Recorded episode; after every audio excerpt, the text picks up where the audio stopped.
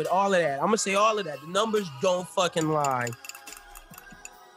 Dude doesn't throw a ball over twenty yards. Why do you think Sean Payton can't call all the plays he want to call? Deep ball is not available. Like, what the fuck? How can you have a quarterback that can only throw ten yards, my nigga? Like, nigga, the, the, the medium ball not available either. That's what I'm saying. Ten it'd yards. It'd be third and ten. It'd be third and ten. I'd be like, damn, this is for Kamara. Get it, Kamara. Like, no, that, that nigga playbook is screens and swing passes and like, slants. Like, how the fuck That's are we it. supposed to win? Fact, like, I have, I have gotten. Oh, I'm sick of it. I am fucking Bruh, sick of it. You know, you know who else is sick of it? Emmanuel Sanders. Yeah. This nigga run a fucking four three. He be running fifty yards down the field every play. I be looking at this nigga like, damn, bro. And the commentators, they don't be they don't be letting up, bro. They be like, look, look, look, show me the replay. Yeah, you see right there? Man, you're streaking down the sideline free. When you look at yeah, the bro. fucking stats, it's embarrassing, bro. Like, like look at look at a depth. You know how basketball is a depth chart where they show where niggas shoot from? They got one for yeah. the N F L where they show the passes where it goes. Look at last week's game against Aaron Rodgers. Aaron Rodgers. fifty, sixty-yard bomb, fifty-yard bomb, yep. forty, thirty, twenty. Like, just it's all over the fucking map. Our shit is dear. Our shit makes a fucking U. It's supposed to make fifteen yards, and that's it. It's supposed to make an N. It makes ours is a U, because this nigga's going this way and this way. That's fucking sad, too, bro. Like, what the fuck? I'm so sick of y'all on Facebook saying, oh, no, Lyndon, it's this. It's this. No, motherfucker, it is this. Like, it is. And granted, defense could be doing a little better. Secondary is sorry. Look, look, let me say this. Bruh. They they don't call niggas this ass. Look, let me say this. Cause I gotta I, I respect this person's opinion. Shout out to Chris Sims, Chris Sims Unbuttoned. And I'm keeping all this. This is how we starting the show. Because we it was just too fire to, to, to take away. Sorry, people who out there listening right now. This is the Bros Who Think podcast. But look, nigga said they need to run basic defenses. They doing too much complicated shit. People are like fucking the safeties don't know if they're supposed to help or not because of the basic rules of what they're trying to do. He says they need to make it simpler for them to understand, and then later on in the season, add this shit back. They're trying to do what they did last season at the end instead of starting off with the basic blocks, building to that point. Right. So, look, I mean, I believe I that because that nigga... The front right, seven is solid, though. I'm not I'm not calling out the entire defense. Because the, the front seven is solid. Super solid. Like the, But the secondary... Ooh, that shit make me angry watching my nigga. Yeah, yeah. The, the secondary, bro. They, all them niggas gotta go, bro. Janoris Jenkins is fucking terrible, dog. But like, he this nigga don't even uh, niggas, to locate though. the ball. Like, how you playing just the receiver and not the ball? He don't he don't know where the ball at. The ball That's could be fifty yards down the other side. All the time, bro. He flipping niggas, trying to take their head off and shit. I'm like, you don't even know if the ball in the air or not. Nigga. Like, what are you doing? He don't be giving a fuck, bro. Yo, crazy. See, ladies and gentlemen, this is what happens when the New Orleans Saints are losing very early in the season. But it's true. You cowards, start Jameis. I'm I'm ready. I'm, I'm calling for it. At least, look, Jameis might throw a lot of interceptions, but I'm going to see the ball go sixty yards. I'm going to get I'm gonna get some deep passes. That is a fact. That shit, we're going to be stuck with this shit until Tom Brady decides he want to retire. I hope. Yo, no, I don't think Sean putting up with this shit next year. It's over with nah, after this. I, well, unless Drew trying to go somewhere else, but I doubt the Saints will let him go. Oh, we got Like, he, he responsible for the Saints' best years in franchise. But see, uh-uh, bro. It's like, like uh-uh. They're not about I'm, to do Drew dirty. I'm I'm saying it like we say to all these brothers in every other fucking sport. And all the, and look, the white people in baseball, we say it to them, too. When you're old, you're old. Time catches off. Father Time is undefeated, baby. That's and, a fact. Look, it's a business. I'm sorry. It's a business. Miss Benson, it's a business. He's not doing right. He's trash right now. But to what right. to what Doom said, look how long the Giants stood by Eli. Yo, Just nah, bro. Just because he gave them yeah, some of bro. the most Look, successful years in the franchise history. We're not the Giants. We're not the Giants. It. We're not bro. the Giants. The it's, Giants it's, have been trash for years. Uh-uh. It's the legacy, bro. That's what I'm, I'm saying. I'm it's giving Sean legacy, Payton bro. more credit for that. Sean Payton care about his legacy, dog. But but that's that's the reason, though. That's the reason, because you got to think, like, what the Giants was. When Eli came, that switched but they the whole had, culture, But the thing is, bro. they had different coaches. They had, they have had different, like, G Ms. They've had different things, so it's been Eli connected to the ownership. This is different. Right. We're we're more similar to the Patriots. Belichick cares about Uh, just just hear me out. Belichick cared about his resume. Belichick wanted to find his next one after Drew, after Tom. You don't think Peyton hears that he's the second best coach in the league? It's him or Pete Carroll. And you don't think he wants to have his legacy built? He he is he him and Drew Brees built the Saints, but he feels that he can outlast the Saints. He's part of the G M crew. I think after this season, if Drew Brees does not air out the ball, it's over with, fam, because I got more faith in Sean Payton than that.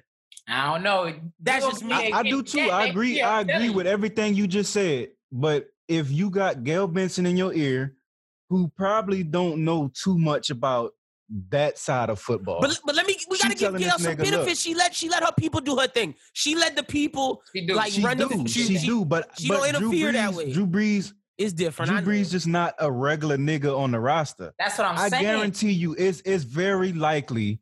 Gail in this nigga ear, like, bro, if you like it in New Orleans, Drew Brees is the quarterback. As long as he want to be here, he gonna be here. That's very likely. He bro. gonna ride out like this Eli. Nigga got, he going like, out on he, his term. Super comfortable in New Orleans, bro. Let this us not make all his. Let us not make the playoffs. Everything. Let us make not. She gonna. It's gonna take something like that. Nah, they gonna make, make the playoffs. playoffs. They gonna make the playoffs. They gonna. Who, make know, who fucking knows at this point? Tampa Tom is kicking ass. His defense look good. I, this I, is I not, think. I think even though even though they trash by our standard, I think at worst case they're eight nine with the. They ain't going below that. Wild card. Then we gonna be knocked out first. Oh, yeah, for sure. Wild card. Knocked nah, out by the second well, seed first weekend. Possible. Playing the Seahawks in Seattle. Getting that's our ass possible. bust. That's possible. Getting our ass fucking that's bust. Possible. Oh, no, it's true. Seattle bro. I don't ain't think... going to be in the wild card game. Seattle ain't going to be in the wild card I'm game. I'm putting Them Seattle as nice. the second seed. You're right. They should be the first seed because they're in our division. Whoever the, the Packers. The Packers busting our ass in Green Bay. I'm just keeping it a bean, dog. It's just, just gotta gotta prepare people. I'm letting y'all know all season. We not winning if that nigga not throwing deep passes. That's just a fucking fact. Let's start the fucking show. My name is Lennon Burton, aka Young Boy D-Witz, aka the People's Champ, aka Beard Gang is in the motherfucking building. This is episode, I believe, one sixty-three. Unless we did that one last week. I don't know, bro. I, I got I do so many shows and the episode dates kind of fuck me up. But uh yeah, this is this is episode. One, yeah, one sixty-four. My bad. one sixty-four. Joined as always by my guys, Mister Brooklyn and Doom. How y'all doing? A very, very hostile week this week on the show, man. Let me just prepare everybody. Just like a lot of I, I don't know what's gonna be said, and I'm and I don't control my guys. Subjects. Yeah, a lot, a lot of shit that's that's crazy. We got a dope guest coming on the show, Elsie Son. I look, Elsie Son, I apologize to you if some of the shit we say is offensive, because like this is the The pod where we we we d- discuss your album. You have a very good album out. Y'all make sure y'all go check out Fantasies and Fables. But we're going to do our thugtism, man. That's that's why y'all listen to us, because we keep it a hundred. We keep it a bean. We call a spade a spade. Just had to say that before I start the show. How y'all doing, my brothers? I'm doing good, baby. I can't complain. Can't complain, bro. Real? Doom, how you doing over there, bro? I see the do-rag on. I know what time it is today. You got the watch on, too. Oh, yeah, man. And, and, and this week, bro, this week is... It's gonna be crazy. Yeah, like, it's, it's a lot of wild shit. This this was an eventful ass week. Might as well start I off on like the top. Been a, oh no, go ahead. Yeah. Say what you gonna say. No, say what you was gonna say. No, I was just gonna say. I feel like a, a few of the weeks in the past, like recent weeks, it's been kind of just you know, couple little things happening and not much else to talk about. But this this week. It's some shit on my mind, bro. Yeah, I'm just say that. No, I, I feel you. And might as well start off the top what happened last night. By the time we were recording this, you guys hear this on Thursday. What happened on Tuesday night? The first debate has has happened between Biden and Trump. And bro, was that a fucking shit show? when when George Stephanopoulos, because I'm I, I, I didn't turn the T V off right away. It was on A B C because I'm not watching C N N or fucking Fox. So George Stephanopoulos goes. He's like. This, I've seen every presidential debate since the eighties. How he, he just kept listing off a shit of just him in debates. And I and I look at my girl and I say, oh, he about to say this has been the worst fucking debate in the history mm. of the United States in the twentieth century. And this nigga just said, the, my, word for word, what I said. And I was like, oh, yeah, no, it's that type of time. It was bad, bro. It was real bad last night. That's, that's how I'm going to start it off. I'm, it was real bad. It was personal as fuck. Like, at first... Like, the first, like, five minutes, I kept, like, trying to, you know, read Trump's vibe because he was being standoffish and he wasn't getting at him. You know what I'm saying? I'm like, hmm, that's weird. Then all of a sudden, niggas started cutting him off. Then Biden told him to shut up. That shit set him off. That shit set him off, dog. Yo, it was bad, bro. It was... jo- like Joe called him a clown, which he had to. He had to. Like I, he got to send more shots. I understand he was, but he took the high road, and some people like that. But I just feel, you know, you got to take more shots. This man coming at you, it's like, yo, Ian. Shout out to our editor, Ian. Sent sent me in the group chat, the one we got for the fucking for Bros Who Binge Pod. Sent me. Yo, dude's a sicko. I was like, yeah, no, dude's a sicko for that cocaine line. That was bad. When he called out Biden's son that's, for being a drug yeah, that's terrible, bro. Yo, that was nuts. That was like relevant. Below the belt. Like super, super below the belt. And bro, I think Biden handled even himself. Even the moderator well. was like, nah, bro. Like that nigga was like, no, not, I'm not letting you do that, bro. That's when I knew, like, all right, this nigga crossed the line, bro. When the moderator, this this is the nigga that's supposed to be, when you think about his job, is to ask the questions and be unbiased. That spark up some shit to keep the ratings up, like, because, well, that too, that's like his, you know, his book job. But yeah, he he literally there to like spark up the good conversation. So you want Trump to say wild shit, but that nigga crossed the line so far that the nigga was just like, nah, bro. Like, yelled at him, like, no, you're not doing that, bro. You're not doing that. That's some crazy shit, bro. I got tears. I can't believe that happened last night. I can't. Like, that's some sicko bro. shit. How low below the and belt it, it, you gonna go, bro? That's what I'm saying, bro. It tell you everything you need to know, bro. I, I, I see it. Like, when I just evaluate...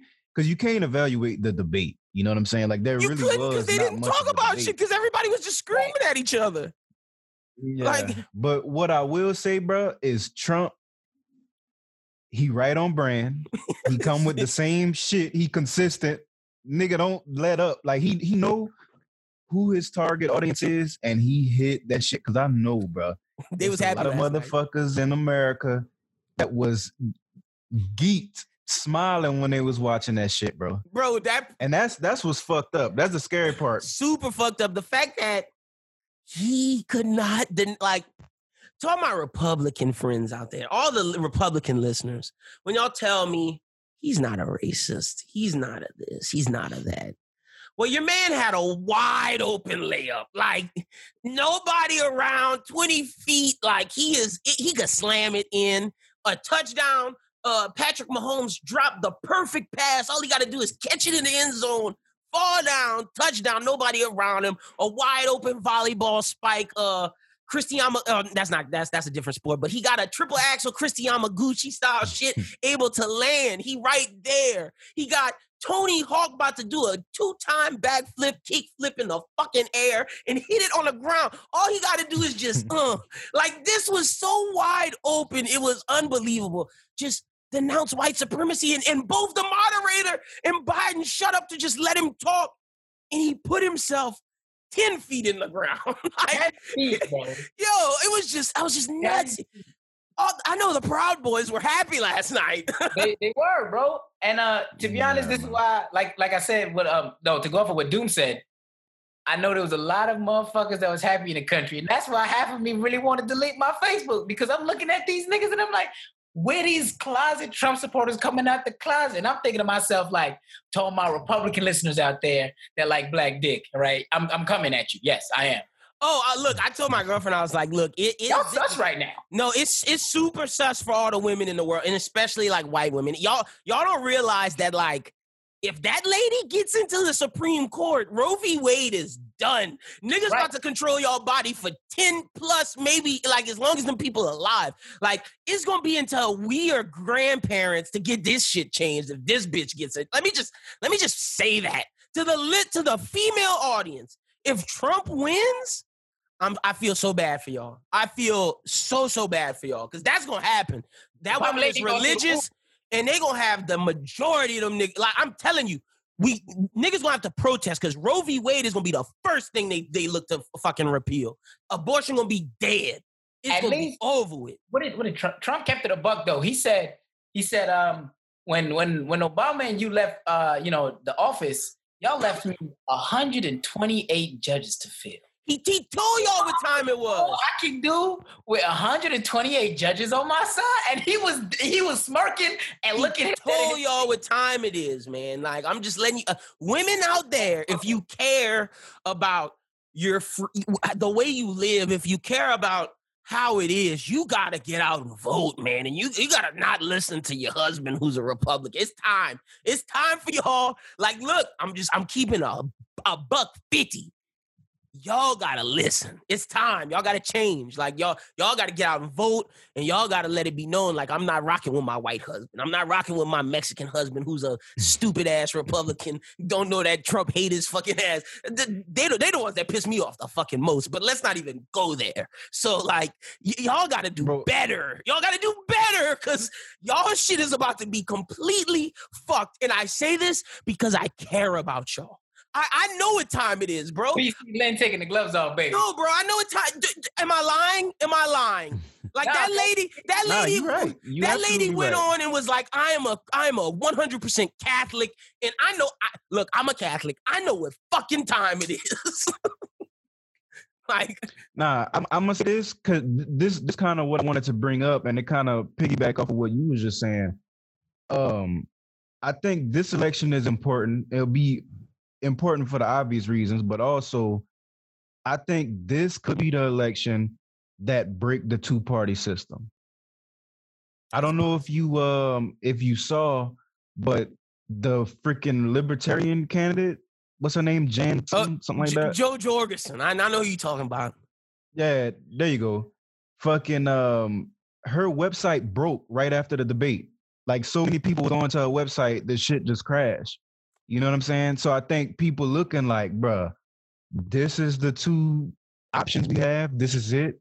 You right. know what I'm saying? And people starting to pay attention. I'm noticing, like I was saying in, in past episodes, I'm I'm starting to notice people that never paid attention to politics a day in their life. They starting to pay attention. They starting to at least have a general awareness of where shit is. Because when you watch that, bro, it's clear that there's a problem, like a big problem with whatever political system they got. I don't give a fuck if you red, blue, left, right, whatever you associate yourself with. When you watch Trump, bro, you know that ain't it.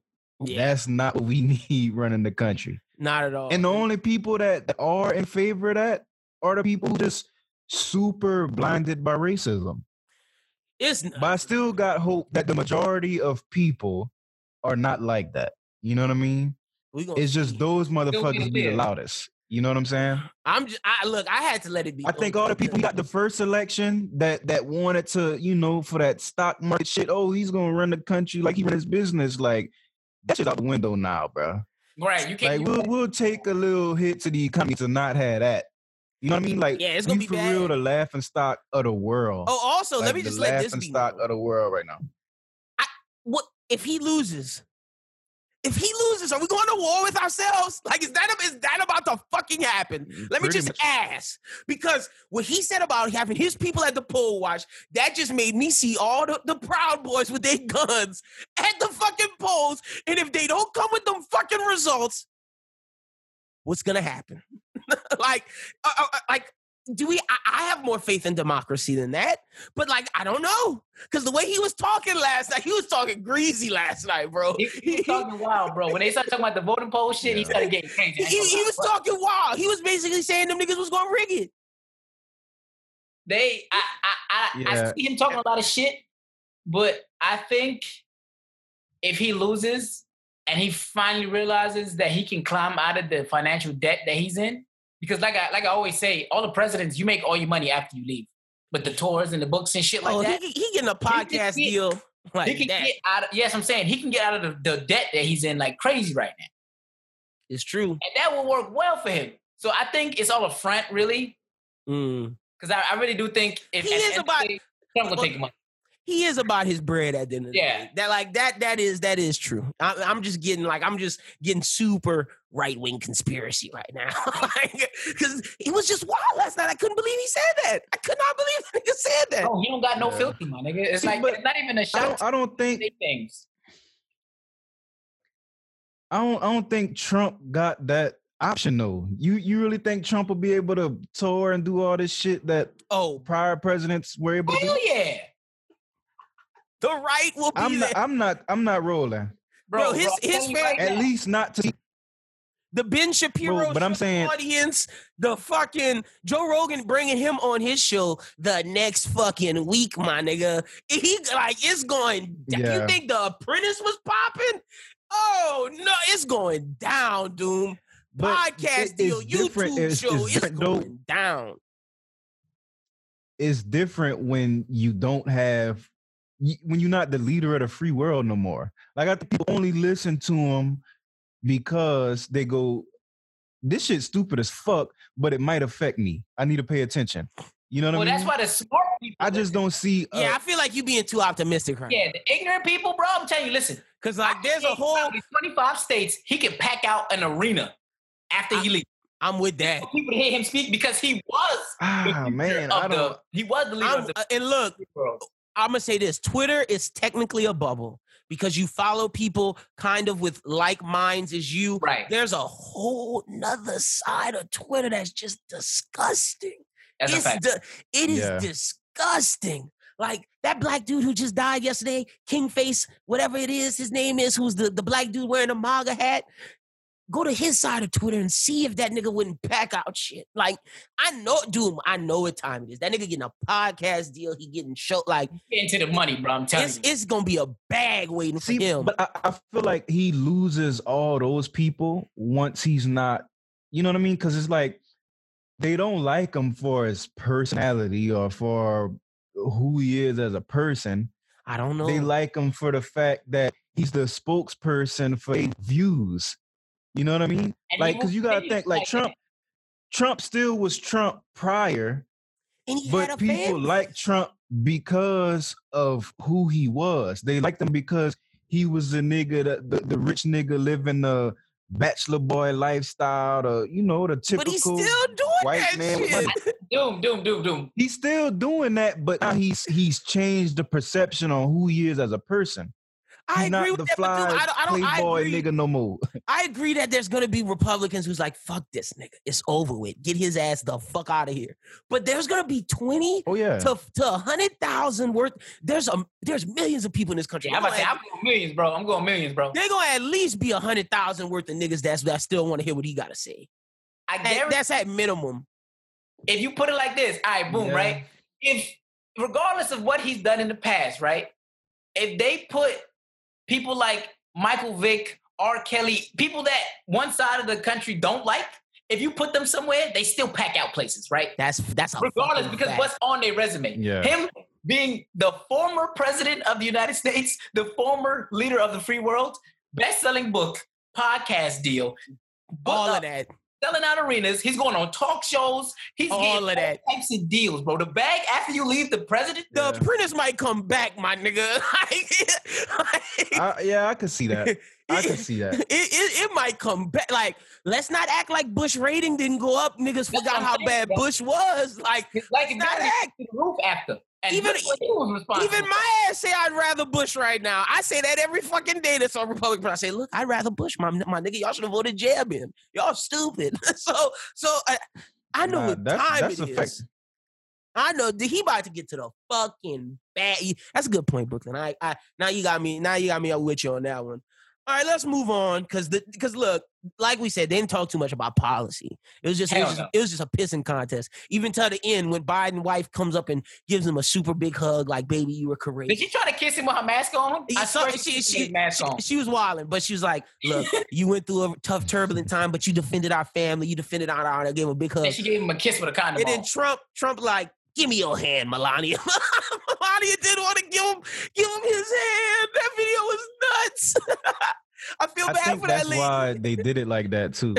I, I feel like that was purposely. Like she she purposely went up there to like embrace Joe, so Melania would have to do the same shit, and they already know they little interactions they be awkward as fuck. Arrangement it is. It's super big. It's like, super bro. bad, bro. They gotta they gotta pre-plan that shit.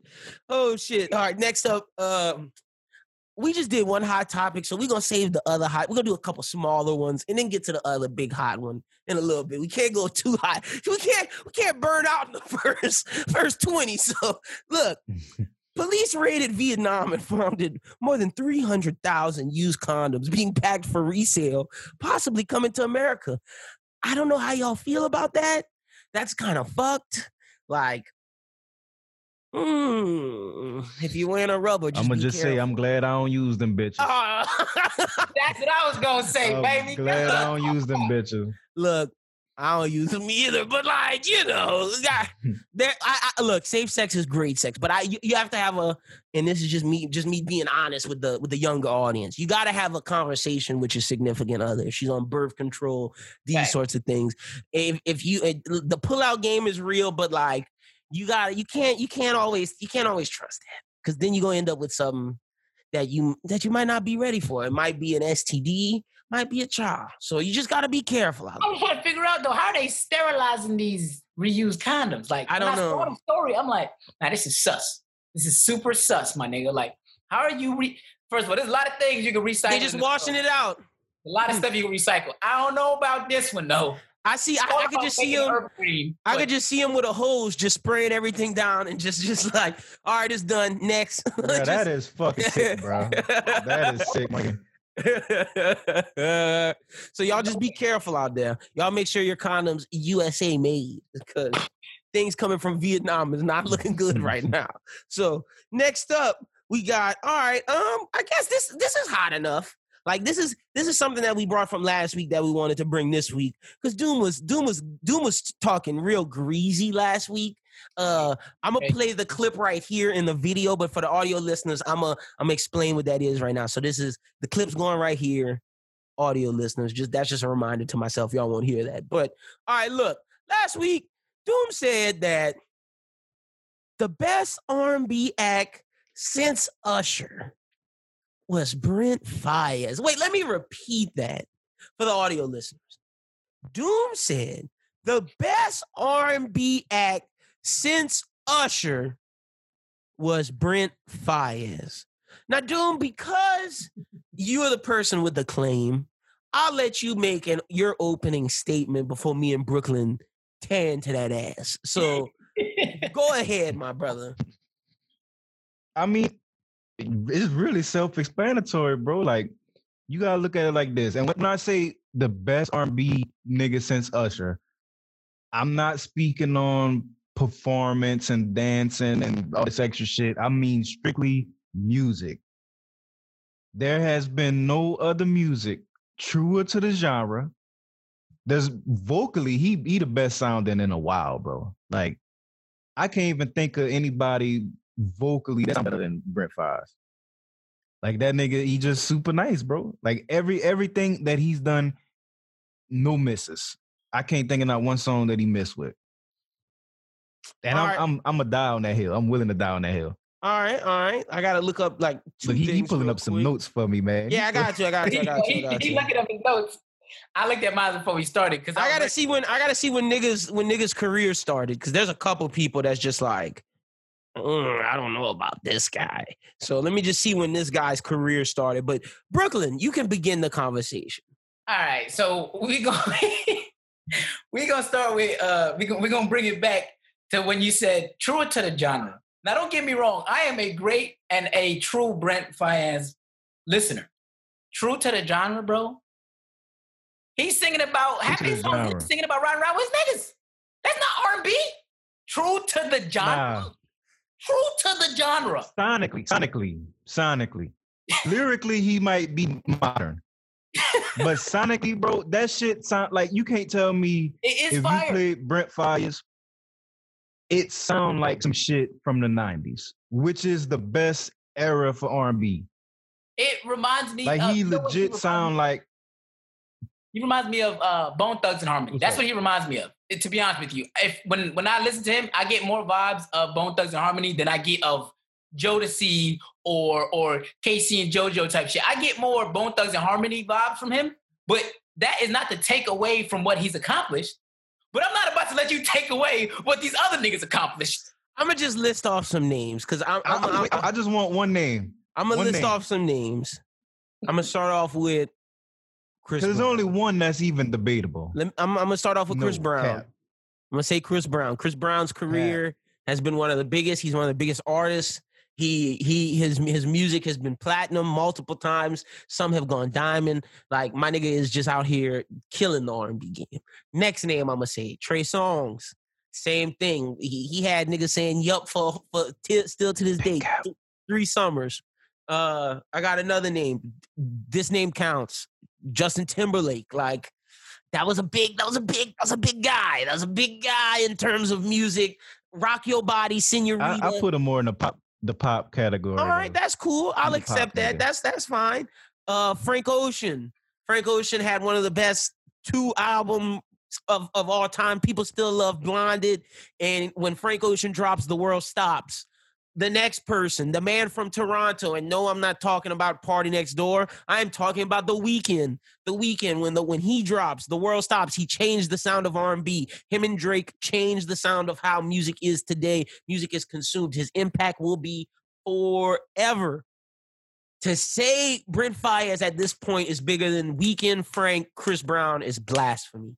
I, and I don't even like Chris Brown music, like talking about, but I got to give his impact and what he has done as an artist. I can't get let that just be slept upon. Now, what you got to say to them? All right. It took me. It, I was, I was, I was struggling not to be like Trump and just start yelling while you was giving your points and shit. But all of those niggas you named, out of all of them, there's only one argument I'll accept, which is Frank Ocean. And I tell you why. My point wasn't that he's a bigger artist. It's just the music is light years better. Chris Brown, three songs, that's bubblegum music, man. That's I'll like accept that, that. That that shit where you you get in the studio with a bunch of writers and you say, how can we make a hit? How can we top the charts? I'll accept that, but but I'm not, Brent, I'm not, Brent hasn't made an album better than... Oh, I'm pulling my Trump shit. Brent ain't made an album better than Trilogy. I just got to say that off rip. He ain't make a better album than House of Balloons, Thursday, he, or Echoes he of hasn't, Silence. He hasn't. I'll agree with that, but I feel like it's it's too experimental to put in the R and B box. Look at this! Like it, it, it, it don't it don't it don't sound like R and B though when you listen to it. Like, like because there's sounds. Nowhere else to put it. He che- like which now I agree with you. That's a that's a big feat. That's a big feat. I'm not I'm not discrediting The Weeknd at all. I just don't think it apply to this specific conversation. And Brent I wouldn't sound like Brent wouldn't of... be accepted. Wait, let me just say this. Brent wouldn't be accepted if The Weeknd didn't do what he did, because hey, Brent's voice is very Weeknd-esque. And people would say Brent is experimental. His beats may not be, but his voice and how he sounds one thousand percent is. So fuck out of here, nigga, with that one. You're not uh, thinking like that. I, I, I, I'm not I'm not rolling. I'm not rolling, bro. I'm saying this Brent sound is like there has been no other music before him to sound like that, and no other music after him to sound like that. You know what I mean? Like he he kind of in his own little. You know what I'm saying? With this nigga, it's kind of like this how nigga rocking for Brent so hard right now, and I hate that but, I'm doing no, this because I like let me, let me, Faiyaz. And I and I love The Weeknd, but but let me let me say it's kind of like how when you listen to Lil B, you say he's, he's rapping, but we can't talk about him with the rappers because he's not rapping. You know what I mean? Like that's how I look at The Weeknd when it comes to R and B. Well, look, like, Brent ain't make we, a better. We're not album. Gonna seriously put. I got two niggas I can argue. Brent ain't making another. He, better he album hasn't. Than he Orange. Hasn't. He ain't made a better album than Channel Orange, and he ain't made a better album that's than Nostalgia Orange. That's that's the, that that is the only debate that I would be willing oh, to oh, listen to. I am Ocean. Frank Ocean is the only one because he's great. That's I great. Just told you where he got his sound from. I literally said Bone Thugs and Harmony. You said there ain't been nobody to sound like him. I but just told you where he got the sound from. That's That's nah, I'm I not rolling. I don't hear Bone Thugs. I need you to go back. Bone, Bone Thugs, Bone Thugs was rapping with melody, right? Like they they was rapping, Bone rapping. Thugs. Like Brent is, is singing. This is like pure vocals. What a nigga could sing about chilling with his niggas? That came from them. I just told you where yeah. it came from. I just I, you just told me nobody's ever content wise, con- content wise. Content wise, yeah. This nigga keeps going back to sonically. I'm still waiting.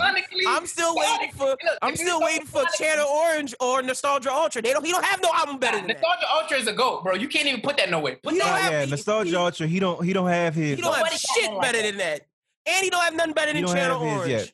I'm Channel Orange. We not sleeping on that. We we gotta we gotta remember that I'm making this statement too with the assumption that he's gonna be fired he's forever. Still gonna have a long career after this. Like, there's still more projects to drop. He only one project in. People like, like one Blondie. Real and look, I'm, he I'm had the little this. E Ps with Sonder and shit. I went back and listened to Blondie. That album's not as bad as I thought it was. It's not. So I'm ready for Frank's next project. Nah, that was like, great. Like nights, like that. The only son I'll hit the layup. Nah, nigga, nah, nigga, nah. I saw something in that night up. That's the one, bro. Uh, uh, uh, no, no, no, no, bro. And I love Brit. He, nah, he not touching that nigga Lonnie, bro, from Louisiana, dog. He not doing it. He not touching that nigga, dog. I'm sorry. My nigga went to U L. I, I'll accept that. Uh, and I and I and I don't even think he touching my nigga from Toronto, but I'm not gonna argue that because you know he don't have he don't have a better album than Kissland, dog. Sonically, bro. Like he he don't have a better album than Kissland. Kissland is nuts. A, there's another R and B singer from Toronto that you didn't mention. I wouldn't. I'm not gonna mention Party, but look, look, if you want, if you want, he don't have a better album than Party first album, nigga. Nah, since we want to do this. Oh, you crazy, since, crazy now. You crazy now. I'm crazy. I, nigga. I, wasn't even, I, wasn't, I wasn't even referring to, to Party. I knew he wasn't talking about Party either. Oh, I, wait, wait, wait, wait, wait, wait, wait. I know you're not talking about who I think you're talking about. Don't say, don't say Candyman name him around me, nigga. Let's not, let's not even go there. We talking about his boss? If, if you, we talking about his boss? If, if, nah, not him either. Not him either. He's trying to lead you to the next topic, bro. You, you're, getting, you're not catching the vibe, bro. You're not catching the vibe. Oh, oh, oh! He was he was setting me up. The more relevant nigga I'm right now. I'm getting you up, bro. uh, me, me, me, and the fast break right now. We got no. It's two on one, and he not he not looking for the ball. He not, bro. He not paying attention, bro. He in the backcourt trying to get him the ball, and he not looking. I'm arguing I'm with the ref. He's he he's I am, but he tying his shoes. I'm arguing with the ref. Oh shit! Oh this. Oh, oh fuck! Right. That was funny. Yeah, I let that. We get off that, but like, look, welcome to the party. That shit is hard. All right. Speaking of, let's get to the next one. That was that was awesome. I'm clipping all of that. All right, let me let me collect myself because I gotta. I told him it took me a week to figure out how I was gonna approach. You see, Len. Not even, not even. Let me just get to this. So, let me start this off with someone in America is innocent until proven guilty. Thanks. And in America's court system, you have to listen to both sides, and the courts decide based upon evidence produced. And if that is the case, then we as American citizens got got to got to got to stop deciding people's fate in the court of public opinion. But that does not mean you do not listen to victims and people who were had a crime committed upon them. No, you still believe them, but you allow the other side to present the evidence, and then the courts decide and make a decision based upon the evidence. Now, with that being said, because that's how I feel it has to be. If, if with that being said, let's talk about Tory and Meg, because all three of us did listen to the album. We listened to Daystar. We listened to it. And let me say this. Let, I'm going to talk about music first, because I feel like we should be able to separate the artist from the art. If you can still listen to Chris Brown, there's no reason why we can't listen to this Tory album. If you still can listen to some of these child molesters, you, if you listen to R. Kelly, if you listen to all these other things, there's no reason why you can't listen to this. You should be able to separate the art from the artist. I know people who still watch The Cosby Show. No one can take away from what that show was. You can separate the art from the artist. Now, this nigga waits a mighty fine time to drop his best fucking project. That's what I'm saying. This shit fired. Like, he waited a mighty damn long time. Like, what, what a fucking... Joke's on you? Ooh. That's t- that, that song is tough. Ooh. I never thought I'd hear Tory do The Weeknd better than The Weeknd. Oh, this look at that him. That joke's on you is crazy. That song is nuts, though. That song it's is amazing. Crazy, man. Like it is, and there's that shit is fire, bro. There's nothing wrong with judging the art. We're not talking about the situation. We're talking about the art. What y'all think of the project? I thought it was ill. I, like yeah, he rapped his ass off. He he finally b- blended rap and singing. He had the perfect blend. He had the he he did the Chick's Tape thing where he had the samples. It was just it was just his best work. Crazy. Bro, I was getting all types of vibes. Like he said, The Weeknd, they hit me with some Meek Mill type rap and shit. I'm in my car like, hold on. This Daystar? This nigga rapping his ass off. But like I said to y'all, like I sent that, that in that text message, in my best Funk Flex impersonation, this is real rap. I was like, hold up, my nigga. You wildin', bro. And yeah. I, I'm on Facebook. I see all the bitches mad because we listening. But I'm like, bitch, put the album on. Put the album on. This shit fire, nigga. Stop playing with me. Like... That shit hard, bro. Yeah, it was super hard. I can't even lie. It was that was that was incredible, man. He did his thing. Dude, what you what you think about that? And shit. I'm like, come on, nigga, stop playing with these bitches, bro. Fuck, don't, don't say that, nigga. What is that's, that's you? My fault, y'all. I got too excited. Nah, real shit, bro, and hopefully the ladies don't kill me too bad. Oh, this nigga. I do respect Meg and, and we just talking about that, the fucking that music, nigga. You got going on. I, I didn't set you up for that. They don't give a fuck. They don't give a fuck. They don't. Give a fuck. I got a preference with that, but I will say this is my favorite project of twenty twenty. So, real shit, which is my favorite project. It, it's up there. And I like the fact that he addressed real shit. That's that's all my, my whole criteria when I listen to music, if I like it or not, is is it talking about something, anything, and does it make you feel? And he checked both of the boxes.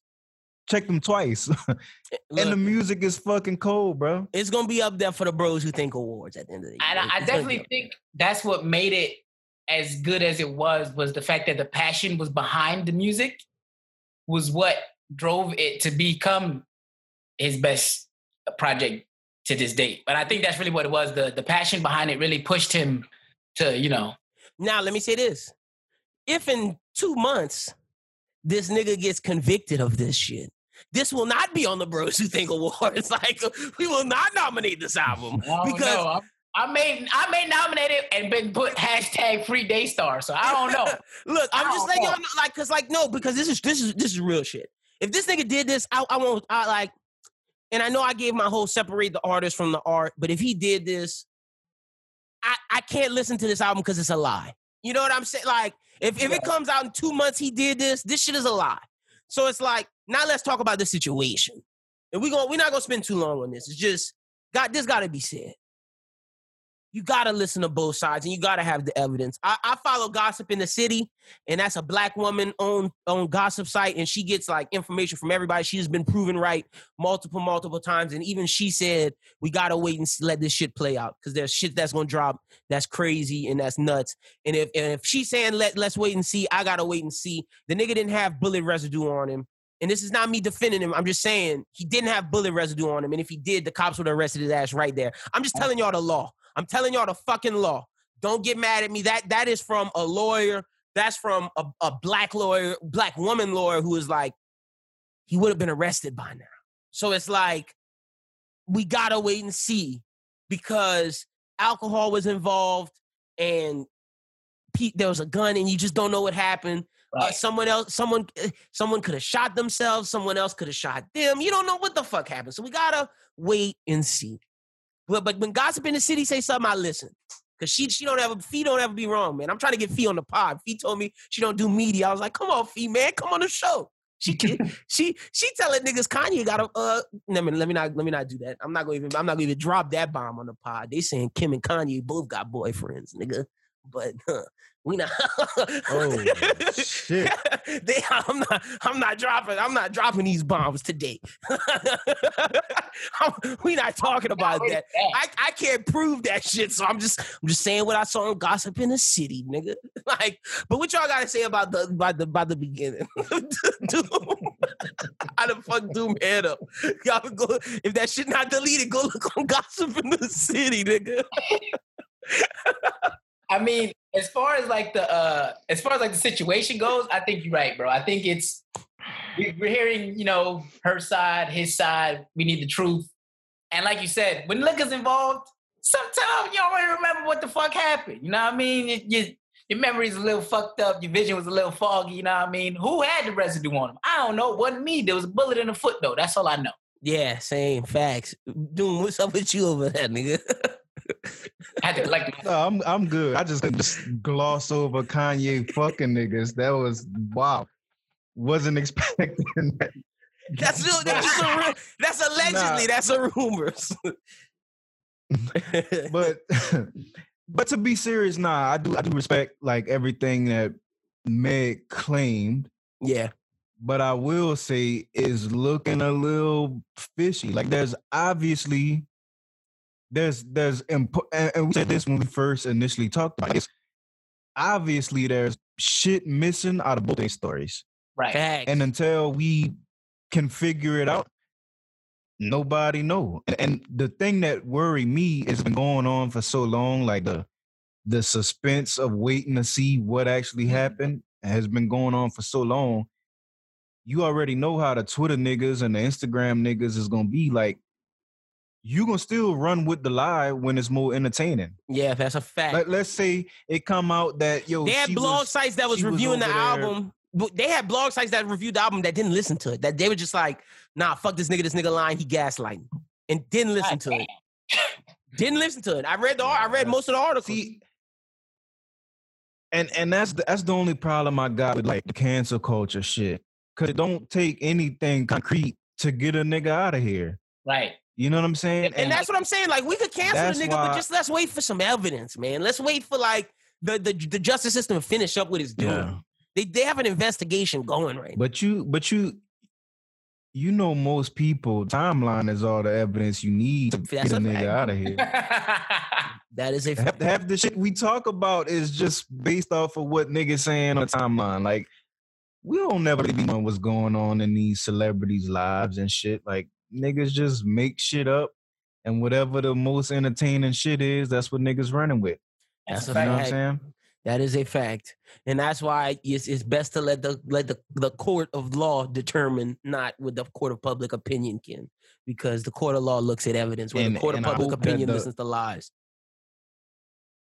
Yeah, I, I just hope that the court of law don't come back with Meg's story was, you know, a little exaggeration of the truth. Like I hope that that's not. Yeah, what I, I, I, look, yeah, I, I'm same. a for real. I'm a for real need some some some energy. In her direction, if that does happen. That's a fact. I've been, I've been saying for the longest, bro, I'm always, like, we we talked about this before, like, with different shit, like, you know, sexual assault allegations and shit like that. I always, like, in those type of situations, men are just powerless, bro. Like, whether you did it or not, like, if a girl came out tomorrow and claimed that you raped her, you done. Whether you touched her or not, you know what I mean? You are finished. So the fact that that women use that power to just fuck niggas' whole livelihood up, and I'm not saying that, you know, she lying, or I'm not saying that he didn't do it, but I'm saying if that was to be the case, it gotta be some kind of something for shit like that, bro. No, I agree with you. I agree with you. If if if he did that shit, put his ass in fucking jail and deport his ass from America. But if she lied, yes, like. That's fucked up. That's super fucked up. Yeah, bro. That's su- but but also I'm gonna say this. Like Brooklyn said, alcohol was involved. She might not have known what happened and is listening to what other people said. Right. She might have been. The That's one a possibility. That didn't even. She don't even. She might not. She might be getting manipulated. Right. That's a possibility. And it's a strong possibility. That's a just, possibility. Just based off of the actual. So let me not just say she, she. Let me not say she. she it's a possible. Like as as possible is that she's lying. It's possible that she's getting manipulated and she don't even know what happened because she was drunk. And that's something that yeah. Gossip in the City was saying about how she she's been drinking a lot. So that's all I'm gonna say on that. Y'all could go to Gossip in the City and read it. But like, that's a possibility as well. And and it's not our job to determine what happened, it's the courts. I'm just here to talk about everything that's on the table. It wouldn't be my job if I didn't talk about every side. And you may not like us for talking about every side, but you can respect the honesty. We keep a spade a spade at the Bros Who Think Network. But the next topic we got, I, th- I think I think we handled that pretty well. It wasn't P C. I think we did. I think I think we I think we, I think we came out unscathed. Didn't get no bullet shot at. I think we good, nigga. Can I get a P C Bros? How about that? Not just P C Lynn this time. You feel me? We had to all collectively come together. It's all good. It's all love, bro. All right. Well, the next one. Look, we have it. So Eric Benet. This for the ladies, because I'm I'm I'm shouting y'all out with this one, man. Eric Benet said men should have be on birth control, and I agree with that, nigga, man. Look, that's a fact, bro. Sign me up, nigga. That's what I'm saying. Like, look, if if I had the choice and not have to worry about a woman, like it, it, having in the back of my mind think like, damn, did she take this? Like, I'd rather have it on me. I took, I'm gonna take my shit every day. I, look, I ain't gotta worry about That's me, but I got it on me. Wait, ladies out here, y- y'all need to push for this. I'll take your men will probably take it. Like, I if there's a pill, me. like I'm not, I'm not putting nothing in my dick. Like, like one of them, like them little. Uh, Oh no! Don't even, don't even, yeah, don't I'm even. Not, I'm not doing none of that. But like, if if I gotta, if I gotta take a pill, I'm taking that fucking pill, nigga. How many I gotta take? Two a day? What's up? Easy. Like that's easy money. Not a doubt. I, I'm not even and, taking twice. And, and I'm not gonna. All right. What we Son, talking about, nigga? What we talking about? Like I take it and that's it. Like wait. I can hit anything? Oh, nigga, what's wrong with you? Like, come on. C'est la vie, the gabagool. What's up? Give me the pizza, nigga. Let me eat the pie. Bro, you bust up crazy? In anything, nigga. It ain't gonna be no... Bro, it ain't gonna be no kids being had if that shit come out. And just like, why available? Niggas, bro. I swear to God, bro. Niggas gonna be lying to their wife. Niggas gonna be having their wife. They they trying every night. They be like, baby, yes, let's try. Let's have a baby. Meanwhile, he got the birth control. Every night. Every night, meet me. Eight o'clock. Niggas gonna be fucking like a motherfucker. They wife thinking they, they trying to have a child. He finally Yo. came around. He wants to have a baby. Whole time, that nigga popping the pill. He got it in the car with him, bro. In the bathroom See, that's, somewhere. That's the problem. That's, that's like that's like the marital issue side. Nigga, for the eighteen-year-old niggas, I'm oh, busting down every nigga. What? You know what that reminded me of? That reminded me of uh, all that shit on Twitter with the uh, with the fancy boxes. Oh shit! Facts, bro. Facts. Oh yeah. Oh, I let my fifty boxes down from birth control. Yo, yo, y'all getting your fifty boxes? I don't know. Twitter might have influenced me. I wasn't at first, but after the jokes, I was like, shit, man, I need to cop me a pair. Oh shit, man, I support black businesses, man. Look, yeah, you're right, and that's a black woman. Support it. I'm gonna give me some Fenty boxes, nigga. If I could wear Calvin Klein, I could wear some Rihanna's, nigga. What's that's up? That's a fact. That's a fizzag, nigga. That's a fact. Nah, look, Ree, what? Hit us up. We'll be the sponsors of the Fenty boxers. We'll be the exclusive. We'll, I don't even want to be exclusive. Let it be one of the podcasts you use. I will gladly take an ad out. Just give me a call. Hit us up. Like, let us know what's up. Tell your people. Hit my people, nigga. My number on out here everywhere. Three three three seven, nigga. Hit me up. What's up? Let us do it. We we'll do business. I'll cut you a good fucking deal. A good one. Just got to get all my niggas paid. That's all. Holy shit. But yeah, no, Eric Benet is right. I would definitely take male birth control. That is a physic. So the final thing I wanted to talk about before we get up out of here, man, what was, what was, because last week me and Doom talked about the worst hookup experience. I wanted to bring this one in. What was y'all's most embarrassing moment in school? Most embarrassing moment. And look, let me, I'm I'm, I'm gonna start this off like I did last week to give y'all inspiration. So in first grade, niggas used to bring breakfast to school. And it was like, bring like some form of breakfast breakfast for the class, whether it's donuts or some shit. And like every day was a different nigga's job, like a different person's job to do it. So one day, somebody brought donuts, but I'm guessing that person either left or went to the bathroom when it was time to recognize them or something. They just weren't in class. So my dumb ass stood up and was like, I brought the donuts. And then they was like, yeah, cool, cool. By the end of the day, the teacher found out I didn't bring the donuts. Wrote a note home to my mom. My mom was like, nigga, you lying to the class? I was like, cool, I know how to handle this. Brought my ass, like, before we get into class, like, all the first graders line up at, at the, once once they get, like, out of car line and shit. They line up. My mama waited till everybody was lined up, brought my ass down and said, excuse me, Lennon's first grade class. He has something to tell y'all. And then And then my mom was like, "Now nah, what you gotta say, nigga?" And then, so I was like, "I'm sorry, I lied about the donuts. I didn't bring them, and I apologize to y'all. And if I didn't say that, my ass was getting bust." And she said, "Next time, don't worry about it. He gonna have the donuts when y'all got her." So straight up, embarrassed my ass in front of class. Everybody was like, "Ooh, Linda, mama got his ass. Got him, got him." One of the most embarrassing moments in school for me, for sure. Never forgot that. Shit stuck with me forever. That's crazy, bro. Shit was nuts. Damn, that's. I'm trying to think what my embar- most embarrassing one is. I started most embarrassing one.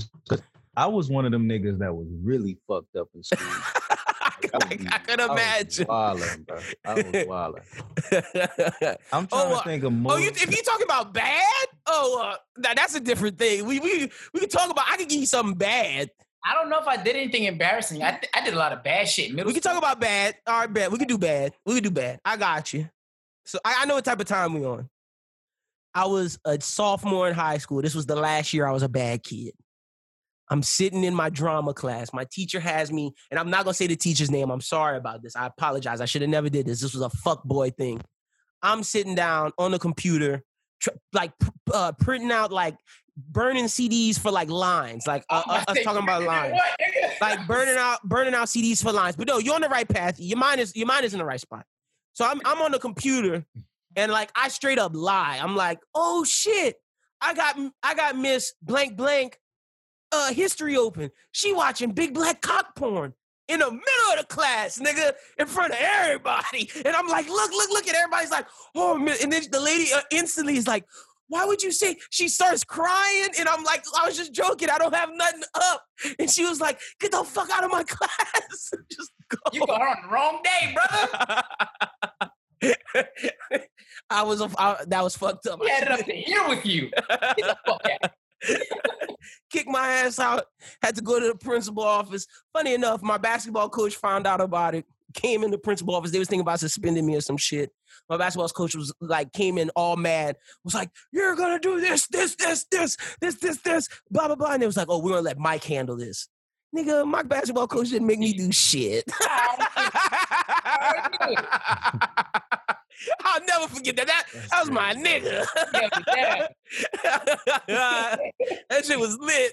I hope you, look, if you listen to this, I'm sorry, coach. I had to just, you know, gotta gotta spill some of the beans, you dig? Enough time has passed. But yeah, if you want to talk about right. bad, that's right, some bad so shit. I, I, I think I'm gonna go back to embarrassing because I thought one that was fire. And this this probably was like, this is one of the moments, bro, where you like, you ever thought about an embarrassing moment that like years after the fact and got embarrassed all over again? Like, damn, I really did that shit. Yeah. You know what I'm saying? Like, so picture this was this was middle school, bro. It had to be like, I don't know, maybe seventh, seventh grade, sixth, seventh grade. Mm-hmm. We in the we it, it was my P E hour, right? But picture it was like raining like a motherfucker outside.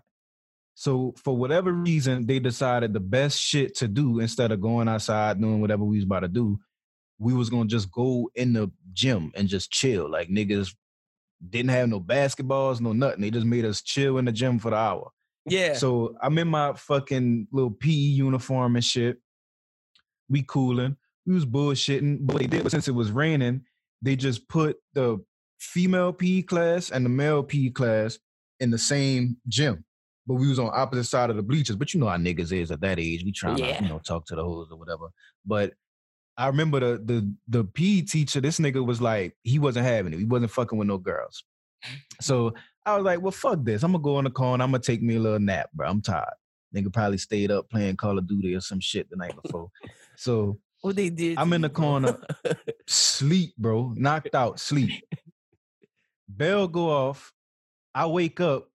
And you know how, like, when you wake up, you be having, like, morning wood and shit. So I guess I woke up, I woke up with a little semi. All the girls coming, going back to their shit so they can go get dressed for class. I stand up. One of my niggas was like, look, that nigga meat hard. And the finest in the whole fucking grade. Looking at my shit like, damn, bro. with like no shame, just looking down at my shit, laughing like a motherfucker, like, yo, it's me yard, nigga. And I'm like, seventh grade, bro. Like when you first start figuring out that you could do that kind of shit. That was some, that was that's some T V. It was crazy because I woke up out of daze, bro. Like in a daze, I ain't know where the fuck. You know when you wake up and you don't know where you at. You think you about to wake up in your room or some shit. Like that's what happened, bro. I woke up thinking I was back home in my room or some shit. Oh shit, that's funny. Yo, that's some T V show shit. That's fun. That's fucking. That, that's some good wholesome comedy. Your boy that did was... you dirty though. He had to. Do, he had to do you like that. He did, bro. He aired my shit out. That's fucked up. I would have been played. Like just, just waking up not knowing where the fuck you at, and everybody just laughing. Oh, that's the.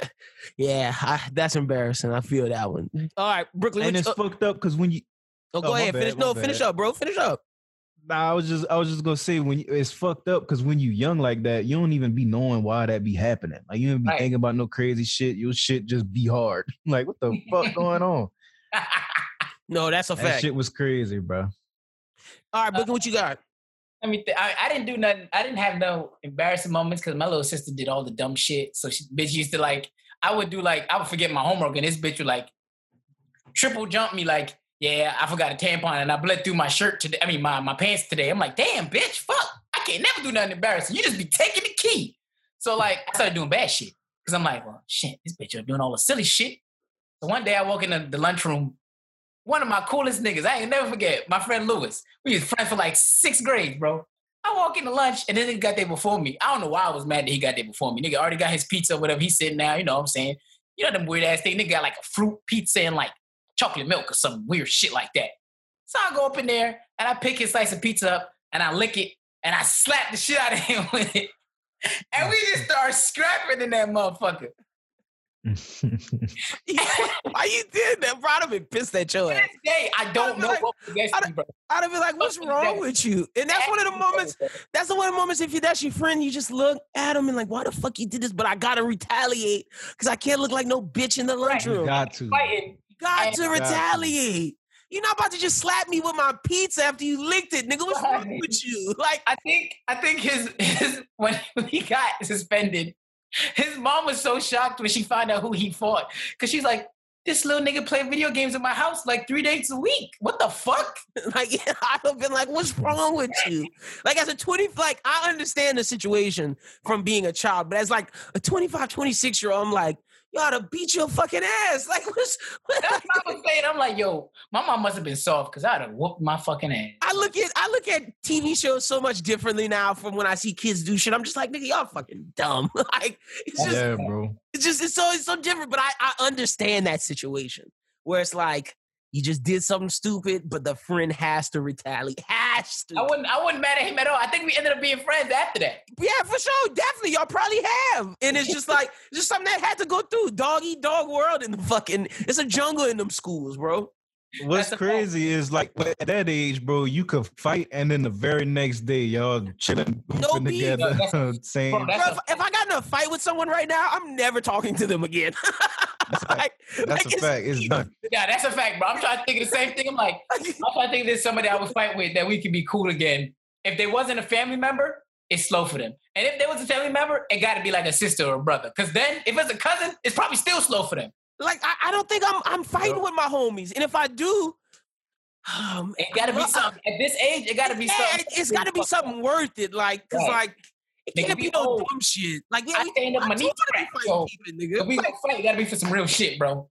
Yeah, I'm too old to be fighting people, bro. It's just, it's, it's not that it's not that type of time right now. Like, like just, funny enough, and I, if this person listens to the pod, this is no, this is no. I just thought this was funny, and I maybe this is just my sixth sense of humor. So, an artist hit me up and was like, "Yo, are you from Lafayette?" And I was like, "Yeah." He was like, "Our paths will run across each other." Blah blah blah. Check out my song, and I and I told my girl, I was like, he thinks we're gonna run past each other, but lo- little does he know I never leave my house. Like, I'm not gonna, I'm not gonna run this nigga nowhere.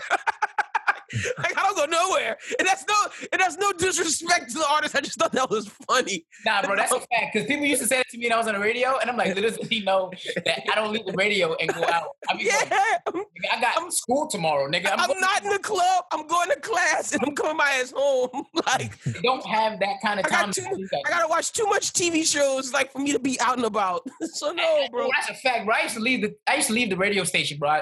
Lock up the door at ninety-five point five, leave, go home and watch The Flash, Gotham, uh, Arrow, bro. Not out. Not out. No, don't have no time for none of that. But that, that, yeah, I just thought that was, I just thought that was some funny shit. But that's all we got this week, man. We had some, some hot topics. But let's get into, before we get into the interview with L C Sun, y'all tell the people they can follow, find y'all on social media. I'll start with you, B. Tell us where the people can find you at. You can find me at all social medias at Where Brooklyn At. That's Brooklyn with a Q, not a K, baby. That's for marketing purposes. Because we are not trying to get sued. Doom, baby. Tell the people where you, they can find you at on social media, bro.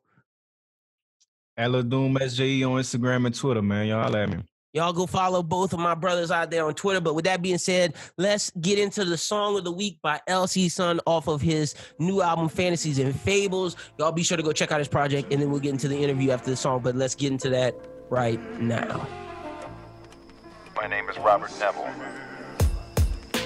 If you are out there, if anyone is out there, please shut the fuck up, bitch. See, I'ma probably be a legend by the time I die. I just saw the butterfly, butter waffles on the soul, Heather hoodie in the summertime. Royalties multiplying, now we got some pocket change. Stock exchange, the product profit underlined. I've been in the driver's seat, you can hear the tires screech. Donuts in the lane, put my initials in the side the street. Arrogant as I could be, cause they ain't always rock with me. So now I grab my nuts tighter than a pair of pliers keep. I hated how they doubted me, but I ain't have a plan. And the shit that I would prophesize made it hard to understand. When you destined, your impressions always miss with the critics until you win it, and then they question how the fuck niggas did it. Since the beginning, we came in and made it hard for the gimmicks, cause we had everything to prove. We put our lives on exhibit, and everything we said was true. We never lied, niggas lived it, and gave us reign over the brew. We never tried, we just fit it. Get at me, kid. Tell them lights, cameras, act cameras,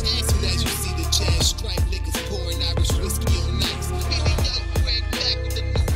I represent the pinnacle with Southern rap, yeah. Niggas look, they say we made it now, but we ain't even started yet. I might cop a Cuban link to compliment my starter sweat. Lounge around the crib drinking mojitos for my ego. I'm the next Bambino, no puedes, then set out Chico. We made it through the doorway, no more looking through the peepholes. Spokesperson for my people, the studio, my cathedral. It's so unorthodox the way my rhymes considered lethal. Just so you can see my socks, I keep a cup link in my chinos on some snazzy shit. Ain't gon' catch me slipping, I've been sitting on my P's and Q's, waited on my turn. You only hot as what your season shoes. Niggas couldn't see the views, I tried but they ain't get it. Every rhyme got deeper meanings glued inside if you just listen. I ain't hot, I took initiative, that's why they know my name. I could die and keep my memory alive, it's all the same.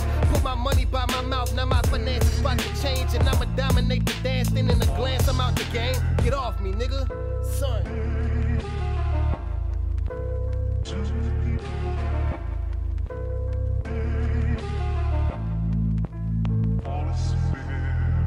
All right, ladies and gentlemen, this week's special guest is none other than L C Sun. You just heard, actually, you just heard his his new song.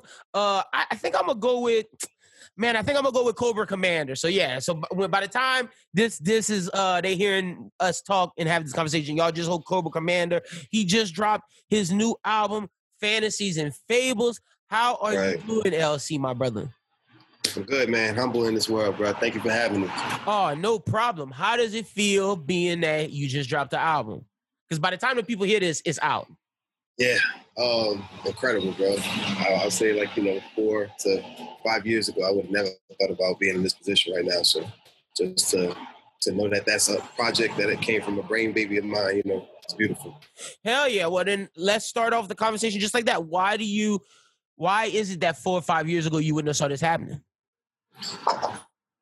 Just no direction, man. Uh, I remember being in high school, and I, I always talk about this about that. They make you do a five-year plan and shit, mm-hmm. and I would be in that in that scenario, and she's like, "What the fuck I'm gonna do in five years? I've been in school for twelve. I don't know what's outside to do." You know what I'm saying? Yeah. And I literally had no direction. I always was involved with music and shit, though, so you know, it just so happened to work out, come back around for me, and now I'm here making my own music. So what got you, what got you into rap? Like, what made you decide I want to be a rapper? A couple of things, man. My father, uh, he always was uh, a, a rapper, a writer, always into some theatrical shit.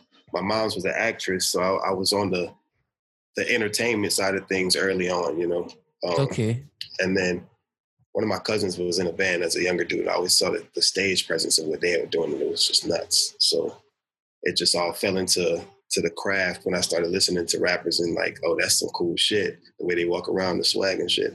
All right, let me see what I could do, you know. Hell yeah. Well, who are some of those guys that, you know, influence you to get you, you know, to being like, okay, I could do this shit? Redman, Busta Rhymes, Kid Cudi, um, Rick Ross, man. You know, Rick Ross is one of the most confident presences in, in music right now. You know, he's just, he's a boss, you know what I'm saying? So all of that, just, I want to take bits and pieces of what I've seen from them and, and build my character up through that shit, you know what I'm saying? It's funny you say Rick Ross, because I can definitely, not saying that, not not saying anything like this, but I can hear the influence. I can hear the influence of Redman too, which is which is yeah. crazy. Like yeah. Red is, because uh, I'm assuming you in your like early twenties, mid or early twenties to, to late twenties, somewhere in between. twenty-seven, like, yeah, latest now. All right, yes, yeah, sir. Latest now. Okay, so we are from the generation that like Red and Meth was a little bit before our time. What got you mm-hmm. into like Redman, Busta Rhymes? Like, how'd you come in contact with these East Coast dudes, especially being that we're from the South? Yeah, um, I will say I always felt that my pops resembled Busta Rhymes. He doesn't really look like him, but he just, for some reason, he always reminded me of Busta Rhymes, so it kind of gravitated towards a personal level with that, but also rolling with him, um, just recognizing that these dudes are serious next to the, you know, I'm not going to say any names that aren't my favorites, yeah. but, you know, next to those musics and uh, the music that I was listening to with Pops and shit and hearing up stand out to me. It's like, yeah, this, these are some bad boys. So Pops and over the years, super um, crucial to, to your hip-hop like Pops, knowledge. Pops is nice, you know what I'm saying? His his tape deck is different, you know what I'm saying? No, I feel you. That's how I, low-key, that's how I got into music, comics, movies. It was all through Pops, like, because... Yeah. My mom kind of gave me like a different side of like myself, but like all the entertainment, I'm right there with you. It was all because of Pops. Thanks. What would Shout you say? Pops. What would you say was your was your Pops? What was your favorite C D that your Pops had? Hmm. You want to know a fact, man? Uh, it's not even a rapper. It's a singer called uh, Bjork from Australia. Ooh, I think I I think I know who Bjork is. Yeah, spells it all kinds of ways. Isn't it B- B J O R K? That's her. Okay, That's yeah, her. I know I know who that yeah. is. Hell yeah. Now, all right. Fun Bet. fact, um, she does a lot of collaborations with Timbaland. So, you know, she still got that hip-hop influence in her, but she's just so nice, son. It's ridiculous what she could do. So, you know, I would say that's my favorite shit that I heard from Pops. Hell yeah. Okay, so now, before we get to the album, what got mm-hmm. you linked up with Jalen Quinn, because you're signed to No Help, uh, No Help Records? Yes, sir. No Help Records, man. Thank God for this opportunity. Um, real quick backstory, man. I'm I'm doing my thing. You know what I'm saying? Me and Jalen always known each other through friends, and I recognized he was a nonsense fool. Just he's just ooh, the hardest shit I've ever seen out of just a regular dude. You know what I'm saying? He's just yeah. kicking it in the mall hard, son. But um, we never really linked up like that. Just minding our business. And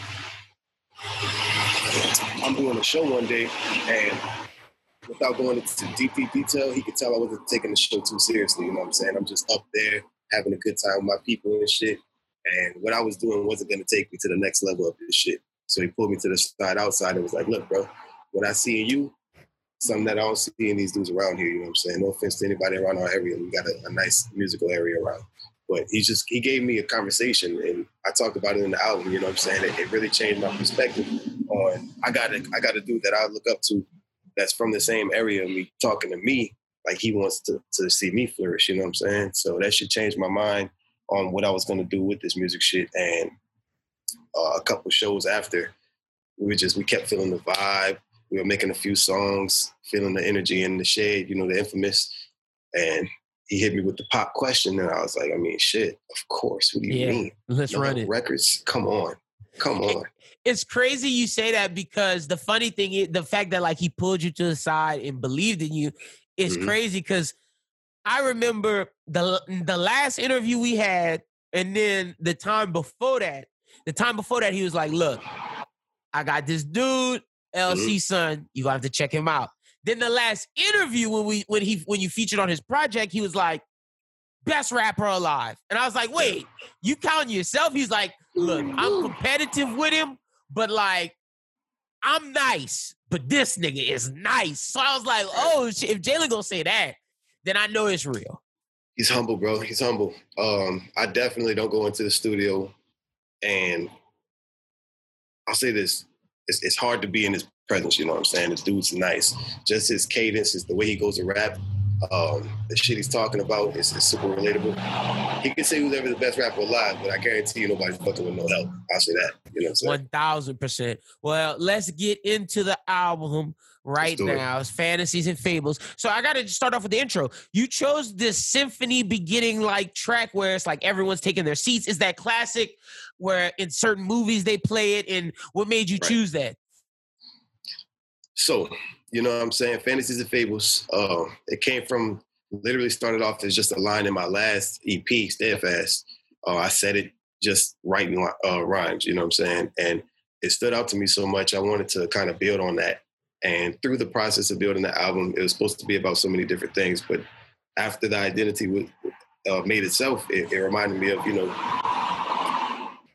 I wanted to start it off to, to, to give you the illusion of you're going into a separate situation. You're not okay. playing the album and you're listening to music, you know what I'm saying? You're actually stepping into a different situation right now. This is your footsteps into this fantasy, into this fable. And what are you about to find out through this journey through the album, you know what I'm saying? Hell yeah. It's it's almost like, uh, I said a symphony, but it's kind of like a play too. And I think that's interesting being yeah. that you have a lot of uh, interludes and a lot of clips that I'm going to ask you about. But also yeah. the fact your mom's an actress. So I see the theater in you and all of that. That's all yes, shining sir. through. It's, even with the name Fantasy and Fables, I'm transporting you to this. And it's like I'm, we're all watching this play, this movie, right. whatever you want to whatever you want to call it. So then we get track two, Fantasies mm-hmm. and Fables, featuring Megan Dawson, Jonathan mm-hmm. uh, Trigel, and Lord uh, Lavender. What made you choose these three individuals? Megan Dawson, been known her for a very long time, one of the best singers out of Homer, period. Just in- incredible pipes, bro. And um, Jonathan, he uh, E P Steadfast, man, one of my best homies. He'll do anything I ask him to with no questions asked. Uh, Lav is another talent. He's out there in uh, Waco, Texas with John, and they out there minding their business and being so quiet. And I'm like, son, y'all need to get on some music shit because y'all are phenomenal, bro. They yeah. just have an ear for the shit. So I wanted both of them to at least do something on my project. And again, Megan's just phenomenal. So I had to get her. Come over Heck. here and let me hear that. You know yeah, and she killed it, man. Well, all three of y'all, all three of them killed it. But like her, yeah. like you said, she got pipes. Like when I heard so, that, I was like, oh, shit, that's she different. Can sing. Then you chose, uh, I thought it was interesting because coming off the intro, it's a mm-hmm. big band beat. It's keeping that like, okay, we're not going to get you into hip hop yet. We still going to transport you to this theater, to mm-hmm. this like, this jazzy, like we still going to get get you in this mind state. Also, you said the mirror is telling you that you're minuscule. How do you battle yeah. that personal doubt? That's the big, um, that's the big topic of the album. You know what I'm saying? It personal is. doubt, you know, um, uh, the way I battle it, man, and it's not, I'm not even going to go, I do my music a lot. The way I battle it, bro, is conversation, man. I, I I I communicate with people. I let people know, look, this is where I'm at mentally. Um, I, wa- I always wanted to point out that, you know, Jalen is a big advocate for, you know, self-hustling. And, you know what I'm saying? He speaks on how to grind as yeah. to where on the other side of the rap, no help identity, I'm speaking on. If it's not a, necessarily a grind, in my words, it's more like your mentality behind what you have to do to be a person in this motherfucker, you know what I'm saying? So that first song is just all about how I was my own worst enemy. And this is what happens throughout the album because of that shit, you know what I'm saying? Hell yeah, because you, you even say you like, you said the fantasies and fables never from a P O V of yourself. And it's like, this is nice time to like, we're going to tell, we're going to tell this story. And that line comes again, I believe mm-hmm. in the outro, if I'm not mm-hmm. mistaken. But yeah, just, just talk to me a little bit about that line. So, you know, when you're reading a fantasy and you're reading um, some stories and shit, you know, it's all from authors and shit, but it's yeah. about Cinderella or it's about Prince Charming. It's never the, the person in the fantasy that's telling the um, that's telling audience story. What's going on. Yeah. So really, I didn't write this to be my fantasy on my fable, I wrote this, that you can have the information so you can write the shit for me. You know what I'm saying? You could depict what you understood from this, make your own assumption of what this was actually about. And as you go through that motherfucker, you're like, okay, let me write this bitch from, you know, from what I've, what I've uh, heard. And then I can get my own interpretation of the motherfucker. You know? Yeah. And then they'll ha- all your fans will tell the story of L C's son, where L C's son don't have to tell it. You don't have to tell it. It's all going to be different from different walks of life. What part resonated with you? And it just creates that fantasy and fable. You know what I'm saying? Uh, it, and that's it, why it it's, it. it's many different fantasies and many different fables. I fuck with that. I fuck with yeah. that. Hell yeah. yeah. Okay. So then we get to track three, Doctor Uh, Neville. Or what you, what you, what you in for? Doctor Neville? Okay. Doctor Neville. You said the studio is your cathedral. Is is rapping therapeutic, almost religious, religious S for you? So, yes. Rapping helped me, honestly, I talk about it uh, a lot. Rapping helped me speak to God, honestly, you know what I'm saying? Um, not too far long ago, I had, I had, you know, some dark spaces in my life, which gave me the reason to, to rap. I have content to talk about, you know what I'm saying? Everybody goes through things. Yeah. And me being lyrical gave me the opportunity to talk to God in my own way, you know what I'm saying? Whereas it may not be comfortable for certain people to sit at a kitchen table and talk to God over their food, or, you know, pray in the shower, however you get it popping. Yeah. Me writing my rhymes and expressing how I came to meet my confidence and faith is how I'm speaking, you know, to God, you know what I'm saying? And I'm giving people a way to, to hear and influence them to speak, you know what I'm saying? Hell yeah. When did, so how long ago did you start to develop that, you know, your personal relationship with God? Through the, through the rap?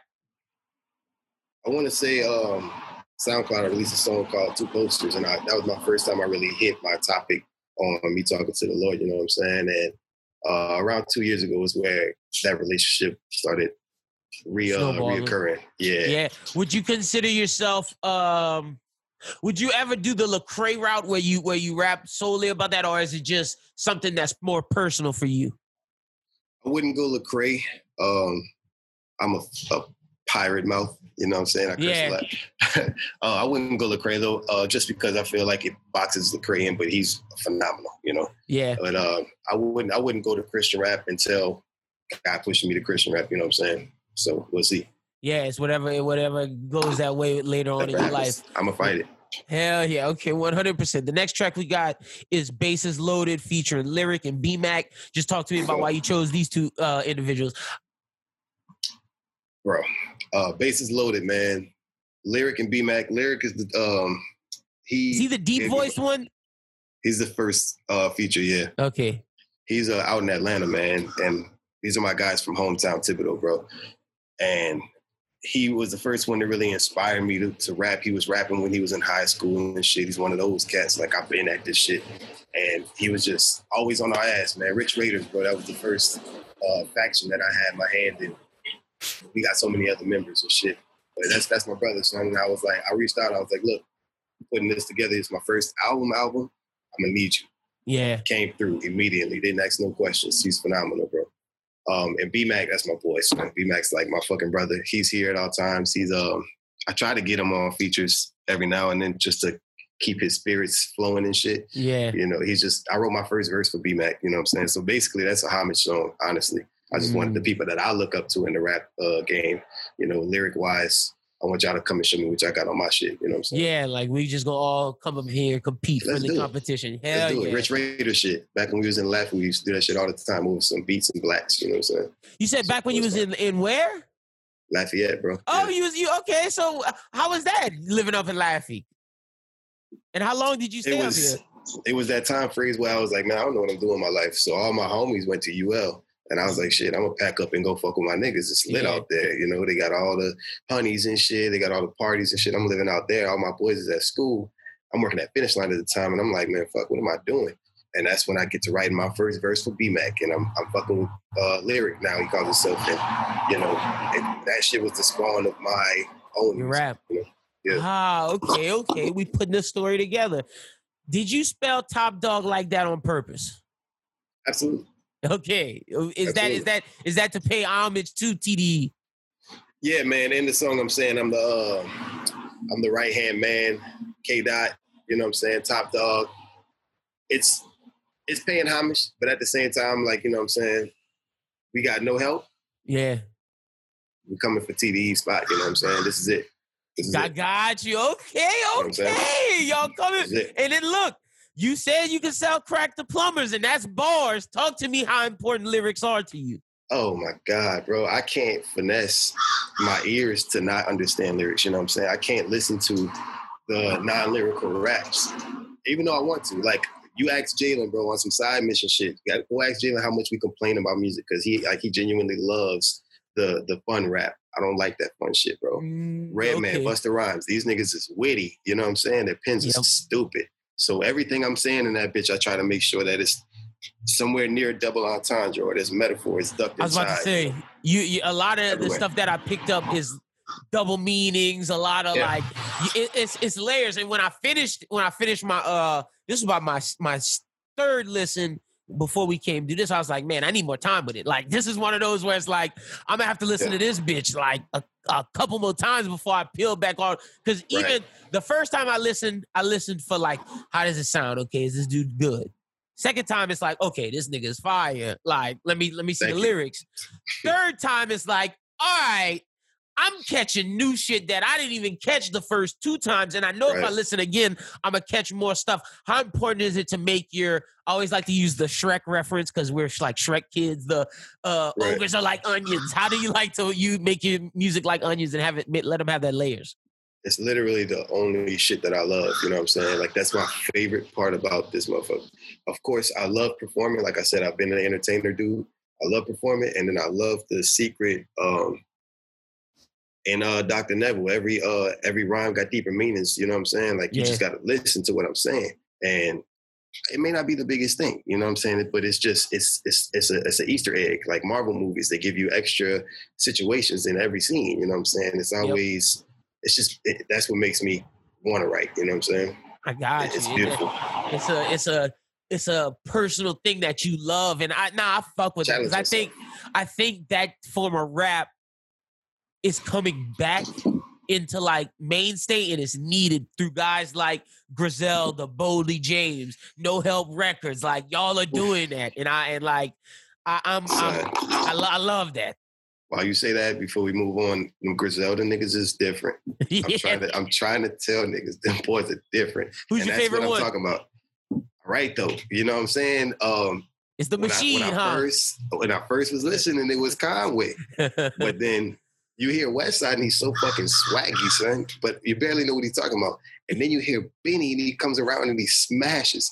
So I ain't gonna lie, right now I'm, I'm leaning towards Benny, but they all have had their tenure of being in my, my top spot. They just, See, right now, right. my first favorite was Benny. Right now, yeah. I'm, a, I'm a Conway guy right now. So like I'm fucking yeah. with the machine heavy. I haven't gotten to Westside because like, Westside is very, yeah. It's like I haven't gotten to it yet. I'm gonna have to, it's right. gonna come. It's gonna come eventually. But hell yeah, shout out to shout out to Griselda. So then we get yeah. to we get to track six. You did it. Uh, you did it, Johnny. Mm-hmm. Uh, what's that talking at the? What's that from at the end? The uh, the, skit? the yeah, the skit. All right, so that goes into uh one of the themes of the album. It's from The Truman Show, uh, starring Jim Carrey. Okay. Have you ever seen it? Yes, I knew I heard it, but I didn't know yeah. where it was from. So The Truman Show basically is um, a movie based on like the reality T V before reality T V was reality T V. And uh, all the cameras are on this guy watching him live a life that's basically a facade and he doesn't know it. Yep. And that skit right there is when he's kind of coming to the terms like, man, I've been in this same spot for my entire life. I'm in my like late twenties, mid thirties probably. And I'm, you, you've never been off of this planet, you know what I'm saying, or this, or this place. So he's kind of coming to the intellect, intellect like, yo, something got to change. I got to go outside of this place. And uh, I wanted to twist that into fantasy fables about, you know what I'm saying? I've been in this same spot of trying to chase this dream that's posted up there for me. But basically, how am I dreaming and how am I chasing somebody else's depiction? You know what I'm saying? Yeah. So, you know, I'm I'm only chasing what's been given to me. So basically, I'm in this same bubble that Truman was in. You know what I'm saying? So I, at that point in the album, that's when I say, all right, I'm about to challenge what's going on. I'm about to challenge myself to push myself past this bubble. Am I trying to be a rapper? Or am I trying to be myself to the best of my ability while rapping? You know what I'm I'm saying? And find your own, find your vision of what this success is. Hell yeah. Fuck yeah. Fuck with that heavy. So then that leads us to track seven, fluency. How good is mom's crawfish stew, man? Boy, listen. Boy, listen. Mom's, oh my damn. Easter, bro. Easter. Every Easter. What do you want for uh, Easter? You know, you want to have like an egg dying? No, nah, man, fuck that. Give me some crawfish stew. And make six pots of that shit because I'm bringing it home. So that's just delicious. Uh, she heard it uh, September seventh. We had a listening party for the, the close family and shit. And she heard it and she was just weak. So that's just fucking hilarious. But um, one of my other influences is Action Bronson, son. And he does this where like he, he puts in some witty shit, but it's some food related witty shit. Food related. And sometimes it's funny. And sometimes it's just like, I'm just talking about getting my, my shirts ironed or something. You said something stupid just just cause I got but the ah boosh cool. boosh shit like you know what I'm saying? Like, yeah, just I know. Something. Yeah. So you know that's kind of where that that mindset is. Nobody cooks a better stew than my mom, son. So catch that, and then I'm gonna spin it and start rapping, nigga. You know. Hell yeah. Well, we gotta stay on track seven because I got some more about this that I want to put back. You said the real storm is when you overcome things of the past, and then you talk about drinking alone a lot in this in this song. Talk to me just about your dealings with that, and like, well, I'm guessing that was through the dark time that you went through yeah. of just drinking alone. And then uh, how did you overcome that storm that was in the past? You know, uh, accepting, you know, accepting what's going on. So a lot of times I find in myself, and I see it in a lot of people that, you know, when we deal with certain th- things that happened in the past, especially in my close uh, situations, what I'm used to and shit, we don't really move forward. We don't accept that.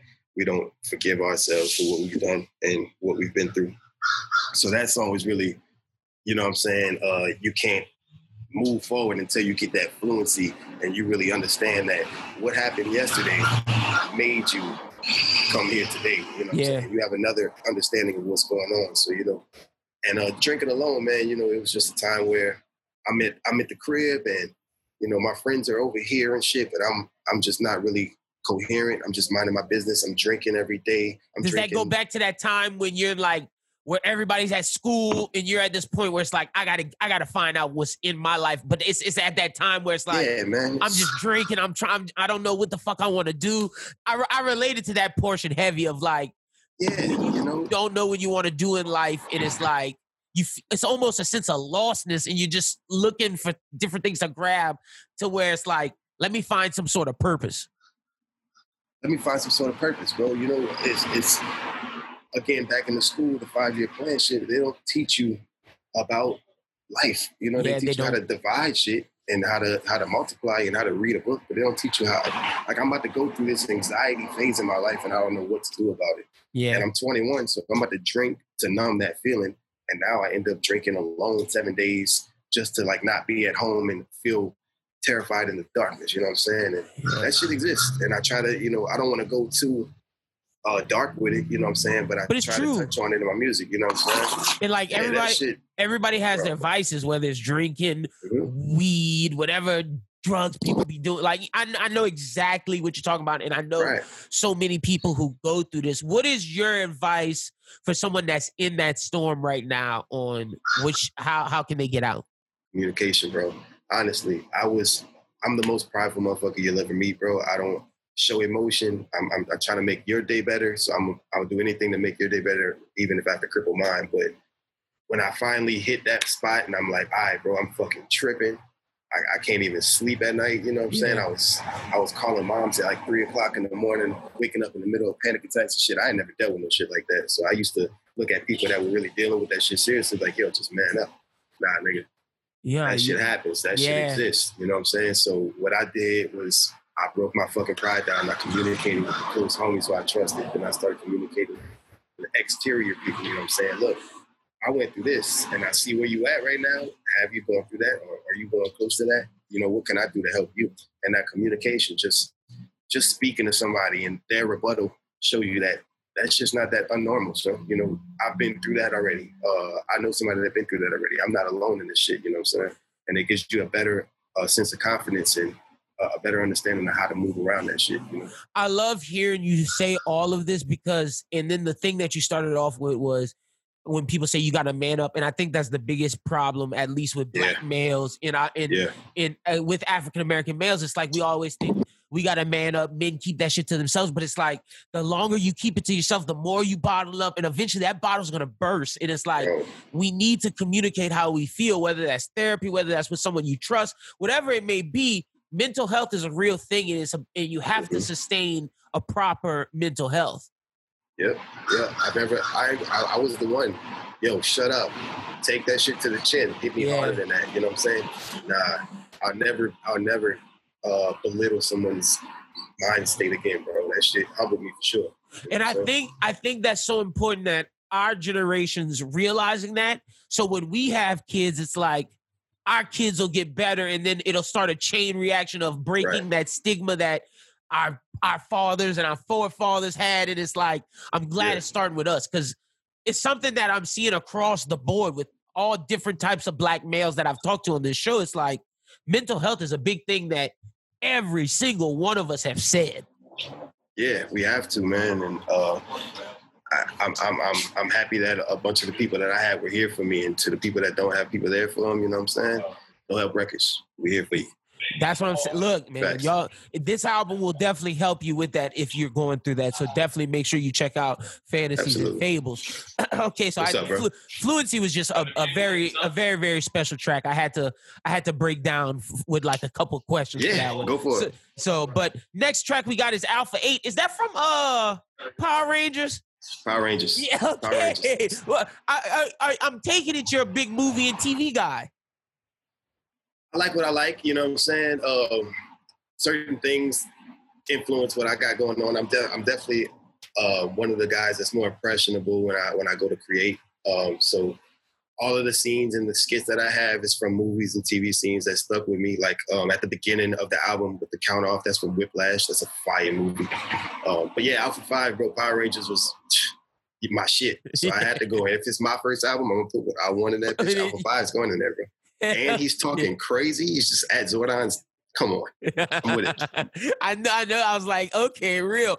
One of the lines in there that I really, really liked: "Opinions are like a dick. You t- you only take them if you bitch me." Mm-hmm. so okay. what, what's up with opinions, bro? like, all right. Now this this line's funny to me again. Yeah. At some point, you got to do your thing for yourself. You know what I'm Facts. saying? Of course, I want the people to listen to my music, and of course, I want uh, everybody to resonate, but at some point, you got to do shit for yourself. So um, I remember writing that song. I was just minding my, I was actually in my sister's room just walking around writing it. And um, me and Jalen released the song when uh, a, a bunch of the George Floyd drama was going on called I, uh, I Strain. And, you know, rest in peace, George Floyd. And, and that shit really put me in a place where it was like another another negative time. You know what I'm saying? Yeah. I, I was bent up about it. And I released the song and I sent it to one of my homies. Shout out my motherfucking homie. And uh, he was like, bro, the distortion on that bitch is a little wicked. You know what I'm saying? It's a little much. And at that point, which I've already come to this conclusion already, but at that point, I'm like, son, you listening to the distortion in the song while I'm trying to express how I feel on what's going on. Yeah. Your opinion don't matter. Your opinion's like a dick.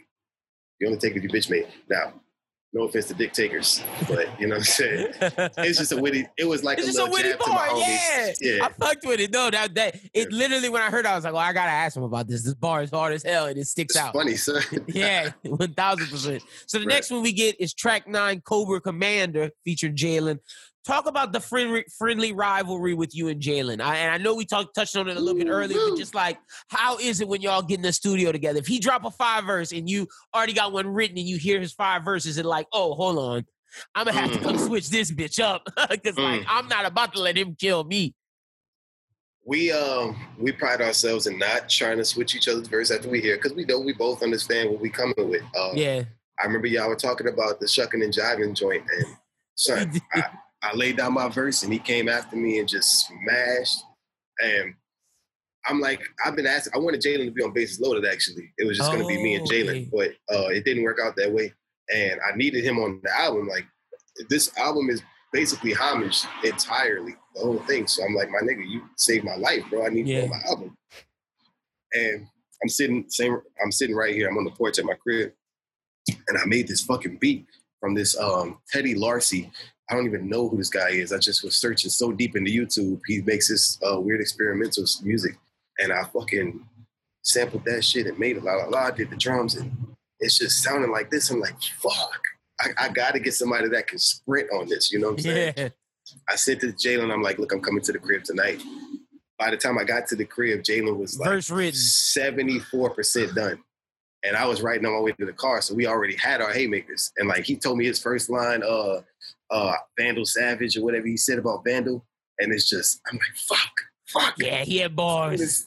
This dude is nuts. But you know what I'm saying? I he he pushes me to that point where it's like, man, if you believe that I'm the best rapper, and I believe that you're the best rapper, let's both prove each other wrong. You yeah. know, I'm about to smash, you know what I'm saying? And it comes out to be that head-to-head Cobra Command. And the fact that you said y'all coming for T D E, I think that's that that relationship that you and him have is yeah. reminds me of that, like, when I hear when I hear early T D E, like Absol talking to Kendrick, like, I think Kendrick's the best. No, I think Absol's the best. And they push yeah. each other. It's steel sharpens steel, the classic thing of, like, when you're around people that that are, like, really good, you, it'll rub off on you and it'll rub off on them. Also, yeah. Jalen, right now, I know you listen to this. Shout out shout out to you for that Vandal Savage line. You already know I'm coming with the D C love. Oh, but, my God. But we'll, we'll talk about that in a little, because I got I gotta, I, I gotta get to your take on, like, comic books and all that. But we'll get to that in a little bit. Yeah. But uh, what was I going to say? So, yeah, no, it's just, it's steel sharpens steel, and it's it's, It's y'all doing this this together. Um, you said you produced this track. How much did you produce on the album? Humbly, like ninety-four percent. Do you yeah. like, which one do you like more, rapping or producing? Rapping, man. Rapping. Um, my thing is, I, uh, so Tease Thieves, no help with that. Uh, he made Doctor Neville. And our uh, D J K Booty, he made the last portion of my last song. The outro. That transition's I, nuts, but we'll get to that. He destroyed it. Yeah. Uh, yeah. Everything else, my thing is, bro, I'm so particular. So I had to learn how to make my shit. Jalen and T Steez have that too. Jalen's so particular. He'll smash any beat. I'm a little less uh, free with the beats. You know what I'm saying? I'm not going to go rap on Meg Thee Stallion like he did and smash it. It just don't work for me. Yeah. But um, him and T Steez have a fucking formula. They get it popping. And with me, you know, I'm I'm still trying to figure out how to how to flex on other people's beats that, that I can really speak the way I want to speak on it. So I, I said, fuck it, I'm gonna learn how to how to do my own. You know what I'm saying? Yeah, that J. Cole thing going where it's like I, I gotta make my own beats, or that Big Crit thing where it's like I gotta I gotta make my shit so I could feel comfortable spitting. You know what I'm saying? It's like I love my mother's cooking. My crawfish stew is awesome. If I eat your crawfish stew, I'm gonna be picking on it because you know. Yeah, I know what I want. Yeah, exactly. One hundred percent. So then we get to track ten, Golden Moments. Always be careful how you win it because it may result in a fail. Talk to me about that line. That stuck out to me huge. All right. Golden Moments was supposed to be a lot further up in the album. Okay. When I was first defining the fantasy. Uh, it ended up being all the way in the back and tying the motherfucker together for me, which is beautiful. Um, always be careful how you win it may result in a fail, man. We can break it down into any category. But I've taken a bunch of W's that have took a, a fire um, toll on my character or on my on my on my soul itself. You know what I'm saying? I've I've done a bunch of things that felt joyous in the moment, but it was actually worse off for you. It takes a toll on you. You know what I'm yeah. saying? It's, it's basically like stop living in the moment and stop. You know, you got to be uh, intentional with what you do. You got to think ahead. You gotta you gotta pay attention to what's going on. You know what I'm saying? Um, simple as maybe, like, let's just use this example. Maybe you might get away stealing your groceries or whatever, you know what I'm saying? But it could all it could fall fall down. You got some free groceries today, but you know what I'm saying? Karma's a bitch. Somebody isn't having food now, you know what I'm saying? Or you go do that shit tomorrow and then you get popped.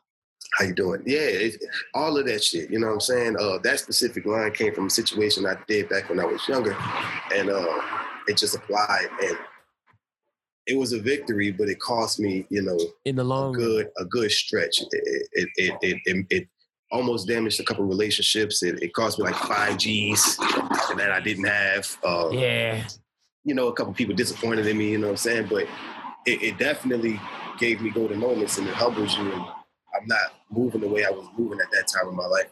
You know what I'm saying? So it's a beautiful thing. I just want you to be careful how you moving out here because this shit is serious at every moment. You know, one thousand percent. I look, and, and you can also look at it from the flip. Whereas if you take a loss, that can end up being a win in the end, where you may lose the battle, but you can end up winning the war due to that loss. You learn something from it. Once you humble yourself, bro, you realize that the, the W is coming after you. You know what I'm saying? Once you just chill out and sit back and look at the whole perspective, the, the route's easy as fuck. You know what I'm saying? You just got to chill and get it. Yeah. Just chill and get it. Stop being so pressed to, to, to move forward. You know what I'm saying? Of course, get your hustle on, but like, pay attention to what's going on. You know what yep. I'm saying? Be careful how you win. one thousand percent. So then track eleven is just like, it's just like uh, Fluency. We got Showtime. I got yeah. a bunch of questions with this one. Yeah. How was working at Dillard's? I wanted to block out Dillard's, but it just didn't happen in time because I didn't want Dillard's to be affected. I love Dillard's. But it was that specific moment. I'm at, um, actually working women's shoes. And okay. it's like, it's it's not, you know, it's not my type of women. It's like older, more established grandmothers coming in there. So that shit was weird, bro. I'm just like handing people with corns on their feet a couple slippers and shit. And it's just, yo, what am I doing? I'm like twenty-one. And uh, they finally moved me to the men's department that same day. And when I got to the men's department, I was like, fuck that. I'm about to sell my dog some shoes. I always sold shoes for like seven years. And I'm like, all right, I'm about to sell some homies some shoes or whatever. And then in the men's department, I didn't get any customers. Like that whole day. So I'm sitting there and I'm like, all right, cool. I was making my commission over there, fucking with corns. Mm-hmm. I'm over here with the men's shoes where I feel doing nothing. Mom, doing nothing. I go in the back stock room and I call my homie Marty. This is Marty's hat, by the way, finessing since ninety-three. He's fucking Ooh, phenomenal. Yeah, that's just fire. Um, I call my homie Marty and I'm like, look, son, I'm freaking out. Uh, he's in. I met him in Lafayette the same days I was talking about earlier. He's in Baton Rouge at the point. And I'm like, I'm freaking out. So why am I at Dillard's? And you know what I'm supposed to be doing. He was one of the main focuses on my life where it's like, yo, you need to get out of what you're doing and, and go rap, nigga. Like, seriously, he had me yeah. pinning the pad in his apartment while I was sleeping on his floor. Like, get your bars off. And, you know, I owe my life to Marty. Genuinely from this moment, he was like, look, flip a coin. If it's tails, you come stay with me. Uh, I'll give you a job at Tiger Mania. He was running over there. And uh, if it's heads, you know what I'm saying, just think about what you got going on and, and just relax. Yeah. I flipped the coin, and as the coin was in the air, like within the, the split moment, I was like, my nigga, get out. I left Dillard's through the side door, like slipped out that bitch immediately. And from that moment, bro, like it's been, it, it wasn't even L C Sunbrand back then, you know what I'm saying? It was, it's been step by step. I, I changed my whole life from that conversation with Marty, you know what I'm saying? So shout out mm-hmm. Marty for giving me the opportunity.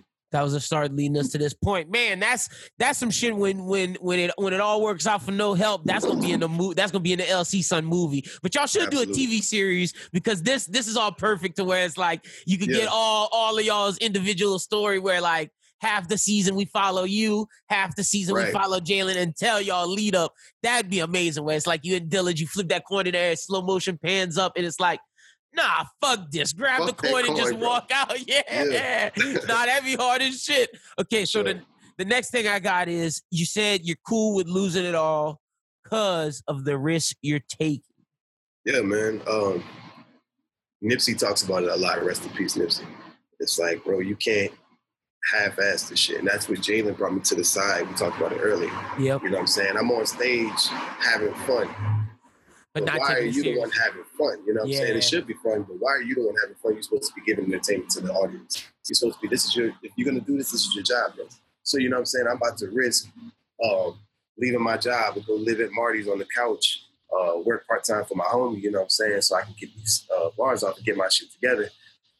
Um, this pandemic gave us a lot of, uh, it's been a terrible time. Don't get me wrong, you know what I'm saying? This yeah. is one of the worst years ever. But it gave us a lot of time to reflect and realize why wouldn't you risk it all? Yeah. You know what I'm saying? Look at how easily and fragile the world can be.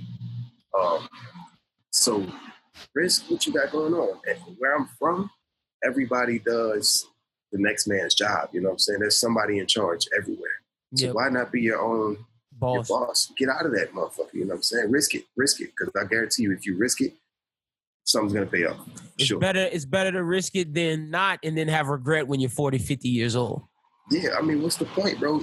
Um, Jim Carrey said a quote, man, recent, uh, not recently, but I recently saw it. And he was like, la, la, la, my father worked for this uh, forever because he was too scared to risk it. And then he got fired. So it's better to, you know what I'm saying, risk it and lose than not risk it and still lose. You know what I'm saying? Something yeah. like that. Paraphrasing, of course. But that shit reached for me because it's like, my nigga, I'm about to risk it all. Yeah. Shit, you know, all of it. I don't care.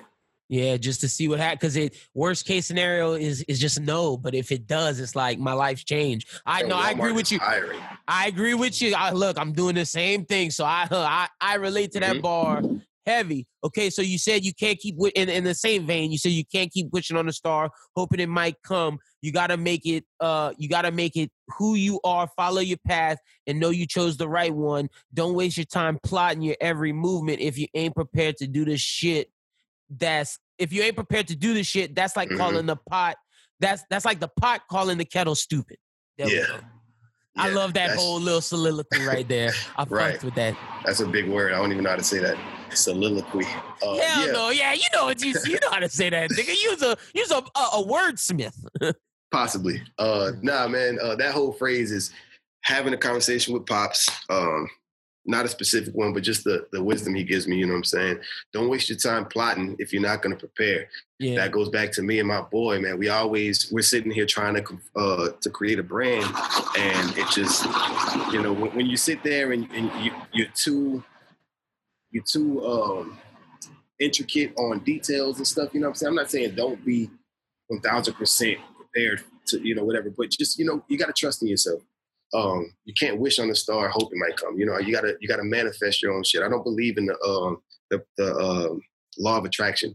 I believe it's an unconscious pursuit, because if you, you know what I'm saying, you subconsciously think about something every day and you subconsciously uh, draw that shit to you every day. It's not being attracted. You're literally seeking it out subconsciously. Yeah. So don't wish on a star, my nigga. Fly up that bitch and grab the star. Grab the star. Be the star. You know what I'm saying? Uh, don't plot every move if you're not going to follow through with the plot. If the movie has a plot and it, you've never seen the movie, then what does the plot mean? Like, it doesn't even exist. Yep. You know what I'm saying? Uh, it's like the pot calling the kettle stupid. It's just like, you know, you pointing the finger at yourself. That was just a, a way to spin the pot calling the kettle black. Black. Yeah, you know? No, one hundred percent. And then the final bar that I wrote down that really was just like, it stood out to me. You said mm-hmm. the niggas that betrayed you are the ones that made you. Also, that beat switch is fire. Also, that beat switch is fire, yeah. Oh, man, such a specific topic, dude. Uh, but it's two situations that, that I was thinking about. Uh, one of them, one of, one of the guys that I, I, I genuinely look up to, gave me a wild perspective. You know what I'm saying? Uh, we had a situation between us two that I wasn't comfortable with. And it, it, it, it put some sour shit into my soul. And I was thinking about it for a very long time. And what, it, what I came out on top of it was, I basically feel played because he doesn't reciprocate the energy that I thought was everlasting between mm. us two. You know what I'm saying? If you don't nurture a relationship in a certain way, you can't expect somebody to feel the same way you feel about it. And the situation was wild, but at the same time, it humbled me and it gave me a perspective. Like, my nigga, maybe this whole time where I thought we was there on your half, you might have thought that we had fallen off in a in a, in a different way, yeah. and I should have been there to be able to let you know, like, my nigga, you my brother for real. Dang, and that's it applies to both situations the same way. You my brother for real, my nigga, and, and the way I'm feeling over here, I'm doing this shit for you. You know what I'm saying? You made me this, so I can't believe that you feel a different way, but I'm arrogant to think that you wouldn't, you know what I'm saying? Yeah. So that shit just made me, it, it humbled me for sure. one hundred percent. That was just a crazy bar. And like I said, the beat switch is nuts. Before we mm-hmm. finish, before we uh, get to the next portion of the interview, because we talked the album, tell the people where they can find it at uh, out there in the streaming world. Everywhere, man. Apple Music, Tidal, uh, whatever else you use, Spotify, bro. It's going to be on all platforms. Uh, Fantasies of Faithful, September twenty-fifth, man. No Up Records. Hell yeah. Y'all definitely make sure y'all go check that album out. Uh, they can purchase it, right? Or it's just streaming? Absolutely. Absolutely oh, purchase. Well, huh, I, look, I don't I don't ever tell people, recommend to people go stream it. Y'all go purchase L C Sun's album because it's definitely, definitely worth your money. And you are definitely getting a fire, fire album. Uh, Thank you, man. I, I'll, I'll be able to call it a classic or not by the end of the year. So we'll we'll we'll, we'll return to that. But it's definitely like in that. there in the category for album of the year. And then when we do the bros who think... uh. awards, it's gonna be up for one of the best albums of Louisiana. Man, I'm gonna have a I'm gonna have a rough fucking time this year yeah. with the damn awards. Yeah. From you to Jalen. Yeah, y'all like man. Louisiana ain't playing. So many good albums. Shout out to Adam Dollar. Shout out to like Eric. Man, y'all not playing yeah. this shit. For real. Louisiana came to fucking play. So let's let your fans get to know you. We do this with rapid fire.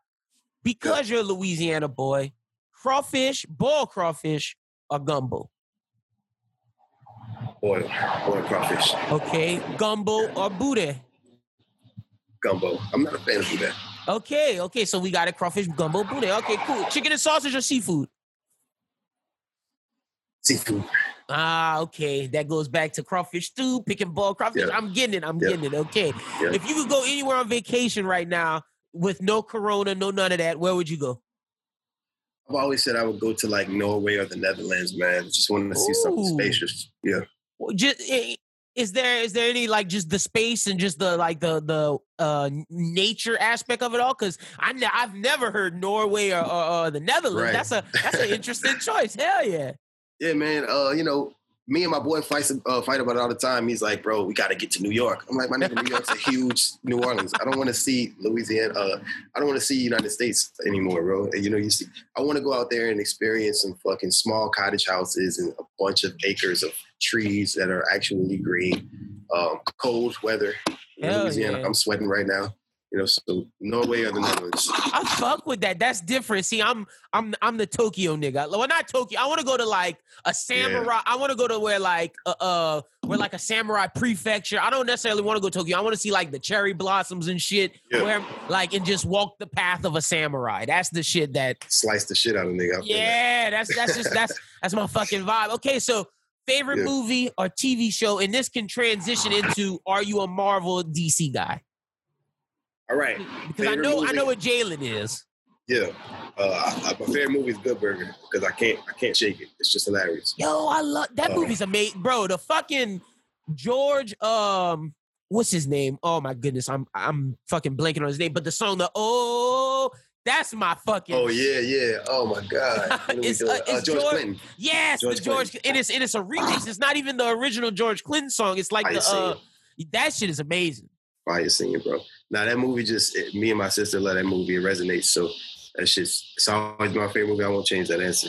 Uh, as for as T V shows, I don't really watch too many T V shows uh, intensely. I okay. watch and Marvel kind of stuff. You know what I'm saying? I watch all the Marvel cartoons and shit. Now that we got Disney Plus, so hell yeah, anything Spider-Man. Okay, so you you're a Marvel guy. I like Marvel, man. I think um, I grew up watching the Marvel cartoons and, you know, my, my cousin, my older cousin was playing the Dreamcast, uh, Marvel versus. Capcom and shit, so I never really got the D C experience. Look, but let me give you some recommendations, because if you like, if you fuck with the cartoons, to me, there's no cartoon better. Better than all, and look, I love the nineties Spider-Man. That's probably my second favorite cartoon of all, like second favorite American superhero cartoon of all time. Right. X-Men's probably third. Well, no, I lie. I lied to you. Spider-Man second, and then, then we got a D C one third. But okay. I digress. The best one, the one that is better than the Batman the Animated Series. It's It spawns Static Shock. It spawns the Justice League series. It spawns the Superman series. Two movies that come along with that show. You get Batman Mask of the Phantasm, which to me is the best Batman movie of all time. Better than mm-hmm. Dark Knight and all that shit. And then you get Batman and Superman, where it's Lex Luthor and the Joker trying to take out Batman and Superman. I'm telling you, if you fuck with animated shit like that, you watch nah, Batman the Animated Series, you'd fuck with that shit heavy. So wait, okay, so you fuck with cartoons. Do you like anime? Uh, all right, my brother out in uh, Katy, Texas, he's an anime guy to the point where like he wears the chainy pants and shit. Okay. And, you know, it's awesome, but I never really got into it. I never got into it, I'm not going to lie. I see Hell you back yeah. there. You're an anime guy. That's that's I, my shit, bro. I'm not gonna lie. It's been getting um, a lot more recognition. Popular. Yeah, it it's, it's becoming a thing. I worked at Best Buy for a while, and those guys were trying to get my uh, anime intellect up, but it just I can't. I, I got like uh, uh, you know the little tickers on the at the bottom of the screen on Sports Center and shit. I can't follow that shit. Like I can't Look, sit there and read that shit. So I can't read subtitles. You know I got you. I. I'm going to give you some, if you want, I can recommend some dub ones where it's the English voice. Okay. Now, I, now some series, that shit is trash. But yeah. some but some series, the English voices do kill it hard. And if you're a big animated fan, I, I'll give you some here. Cowboy Bebop, Bird. fucking phenomenal. Mm-hmm. Yu Yu Hakusho, fucking phenomenal. And Black Lagoon, fucking okay. phenomenal. Three things, all on Hulu. You can check them out. Cowboy Bebop, Black Lagoon, and uh and uh Yu Yu Hakusho. All phenomenal yeah. anime. And if you fuck with those, I guarantee you'll get an anime. I'm about it. I'm about it. I'll take, yeah. take the challenge. one hundred percent. If okay, so if you're on an island and you could have one movie that's not Good Burger, mm. one album that's not a Red Man album, and these are the oh. only two items you get, what what album are you bringing and what movie are you bringing? Hmm. I would say the one movie. I'm going to just go with the Mighty Morphin Power Rangers so I can cry about being stuck on the island and try to reminisce. Yeah. uh, one album, I'm going to bring... Ooh, I'm going to bring Emancipation by Prince. One, mm. because that's my favorite Prince album. And two, my mom's a big Prince fan, and uh, it'll make me think about my mom, and I'll be crying again. So yeah, I'm basically just gonna go out there to cry. So. Okay, I'm fucking right. that. Um, all right. Would you be an actor if you could, being that your mom has your mom was a former actor? I would love to be an actor. Sorry, I got a call. Um, I would love to be an actor, man. I, I definitely feel very camera shy. Um, I hate. I lost it. No, right no, here. we good. We good. You still here? I, I hate. Um. being on, on, on photo shoot camera joints and shit. I love being on stage. I'm not that shy on stage. I get a little nervous, but I would love to be able to shake the camera phobia and then be an actor. And my mom's a phenomenal actress. She, uh, my friends, all my boys that supported me, like, in my life, and my mom's like the homie's mom. She's that one, you know. All, yeah. Everybody can pull up to my mom's house. I didn't even live with my mom, and they'll still go over there and talk to her. But they got the chance to see her do her last play, or I think it was last year. And that shit meant the world to both of us, her and my, uh, myself. And I would love to be able to do what she does on stage. You know what I'm saying? I think Hell I'm yeah. actually going to try and incorporate that shit in my performances, give it a little personality in there. But, yeah. Hell yeah. That would make that make shit original. I'd fuck with that. When you do that, let me know. I'll come through and, and peep in. Fuck yeah. Okay, so the final question we ask everybody, if you're the writer, director, producer, actor to the L C Sun movie, how do you want it to end? That's a great question. Um, how do I want it to end? I would want to be deceased, of course. Um, not at my funeral, everybody pouring liquor and nothing. But I, we um, were at an old house that we're gonna say that was my house. I'm buried in the backyard, off to the side. But it's like ten years since I passed away. Okay. They got like a, a karaoke machine with a mic. And it's all the homies, all my family out that bitch on my birthday. And they karaoke my songs. Mm-hmm. And that bitch just fades off like the five heartbeats at the end. It fades off. And it's like, they're just celebrating my music. And it's still getting played. They're celebrating my life. They kind of got gray hairs and shit because I'm old as shit now. Yeah, I died of natural causes, by the way. I don't want anybody to be sad. Fuck yeah. yeah. That's yeah. a great ending. I've heard so many different answers, and that was a, each each time, man, I'm impressed with what, what people come up, but that one was that one was dope because that's cinematic as hell. Hell yeah. Yeah, fir- just fades fir- off. One of the wildest answers I had was somebody was like, oh, I'll just get stabbed and just die. I was like, what the fuck? You were interviewing a savage. Okay. You should have known. You should have known. Thank you so much, L C Sun, for coming on Bro. the pod, man. I really, really appreciate it. Tell the people where they can find you out on social media and tell them the, everything about the album and everything again one more time. Plug away, Bro. my friend. L C Sun Music on all platforms. We're getting another call. I'm getting blown up. L C Sun Music on all platforms, man. Um, L C Sun on all streaming services. You can go and find me. Um, again, thank you for having us, man. September twenty-fifth, Fantasy and Fables, No Help Records, bro. This shit is it. This is my first baby. You know what I'm saying? Steadfast was a minor project. This is my first baby. So thank you. You're the first interview I'm doing about it. So, you know what I'm saying? Thank you for breaking that. So, thank you fine, for... Man. thank you for sharing this with me, brother. I really, really appreciate it. And like like you said, y'all go check out Fantasies and Fables. It's worth it. Y'all go buy it. It's up for Album of the Year for the Bros Who Think Awards. This shit is amazing. Definitely check thank it out. You, this this brother can spit. Like, nah, certified, stamp. He can Thank spit. You, man.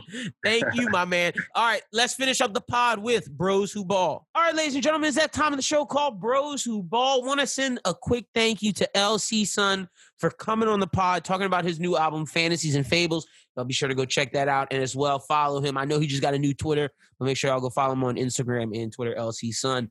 Also, we are doing an interview in Bros Who Ball with the host of the Max Van Alken podcast and um, a credentialed member of the Magic Media. He will be coming on the show in a little bit, but let me introduce my host of Bros Who Ball, the segment on the Bros Who Think podcast where we talk nothing but sports.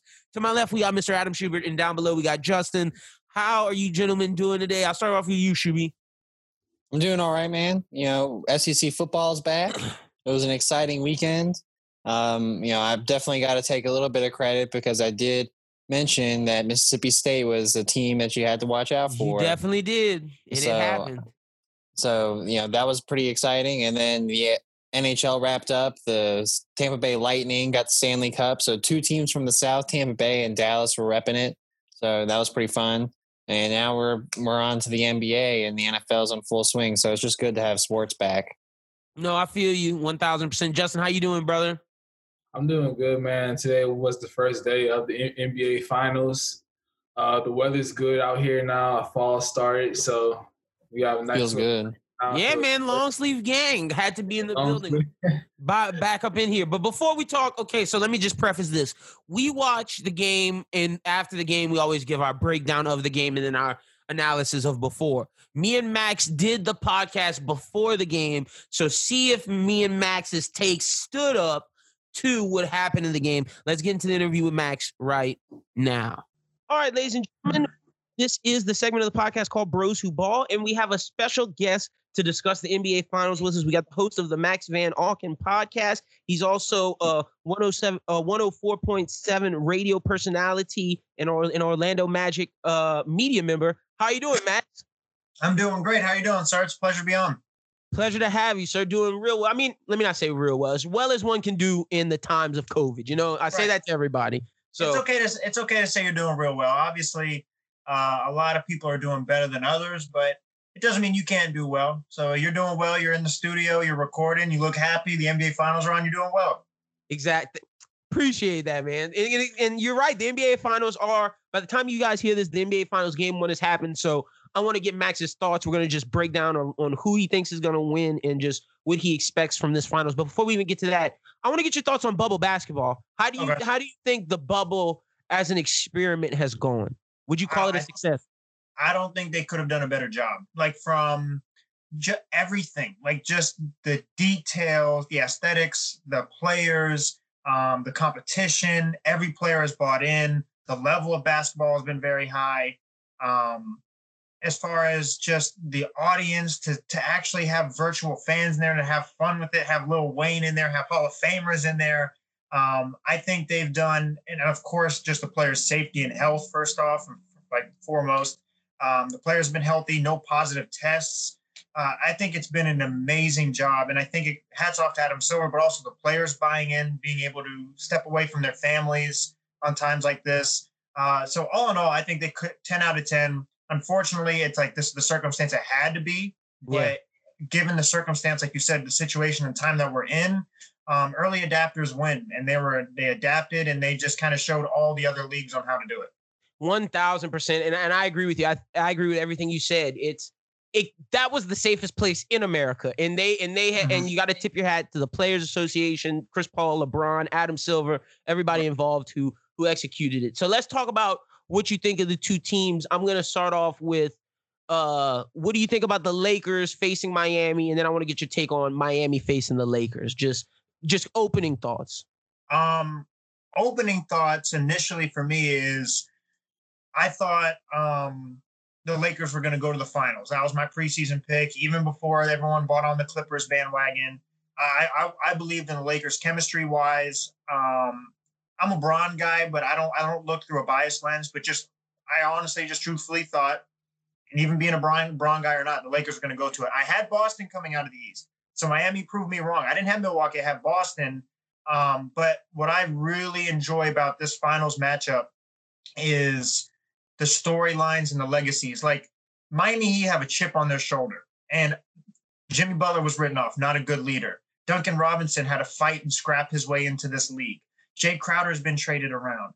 Um, Bam Adebayo, even though he was a good prospect, he still has a lot to prove. I mean, I remember yeah. some people out of high school were listing him as just, he's kind of a Dwight Howard replica. He's a big, he exceeded those expectations. He can handle, he can pass, he can shoot.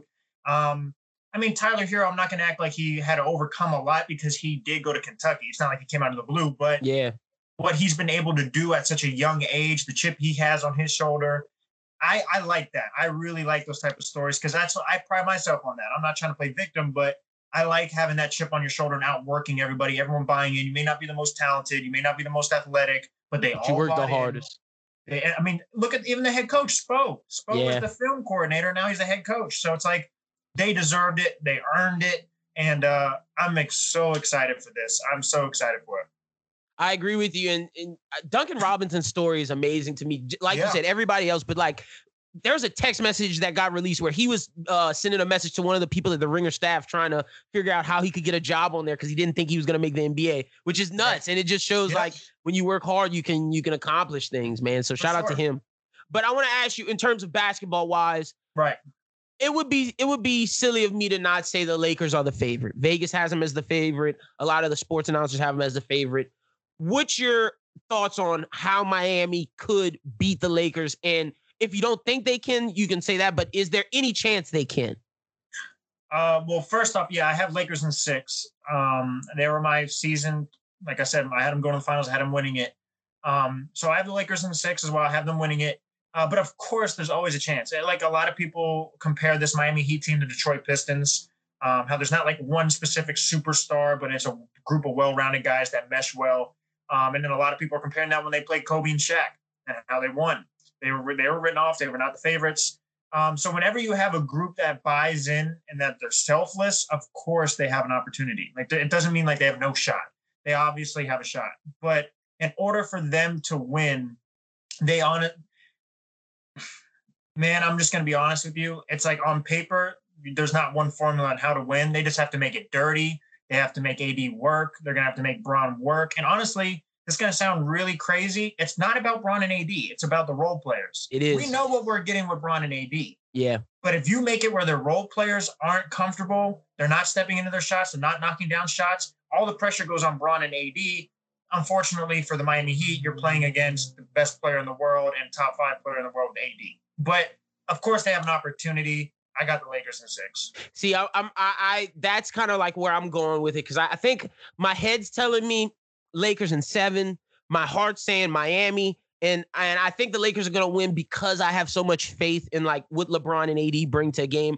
But yeah. I don't. I wouldn't be shocked if Miami wins because of what you said. The role players are going to be crucial. Can K C P hit shots? Can Danny Green show up? Is Kyle right. Kuzma going to be a reliable third option? Are these right. things going to happen? And then with Miami, if Tyler Hero and Duncan Robinson are, they're not, they're Splash Brothers-esque. And if they can knock mm-hmm. down those shots and, and if the Lakers aren't hitting threes, that's going to tip the favor in Miami's, in Miami's way, as long as well as can Bam Adebayo be one-on-one with A D and not need as much help and can force him to be, you know, get him out of his comfort zone and force him to uh, score on his own. Yeah, no, it's, role players, that's what I, a lot of people just see the stars, but it, everything matters, especially in the finals. I mean, you look, if you just look at the history of the finals itself, LeBron's ring is reliant on Ray Allen hitting that shot. Yeah. Um, Kyrie Mike hitting Miller that having, dagger. Mike Miller hitting an amazing, uh, having that amazing game of all those threes. You look at Andre Iguodala. Andre Iguodala won a finals M V P. And it's like, because of that adjustment, Kawhi Leonard was not the star of San Antonio when you had That's Tim right. Duncan, Tony, and Ginobili. That was before Kawhi was Kawhi.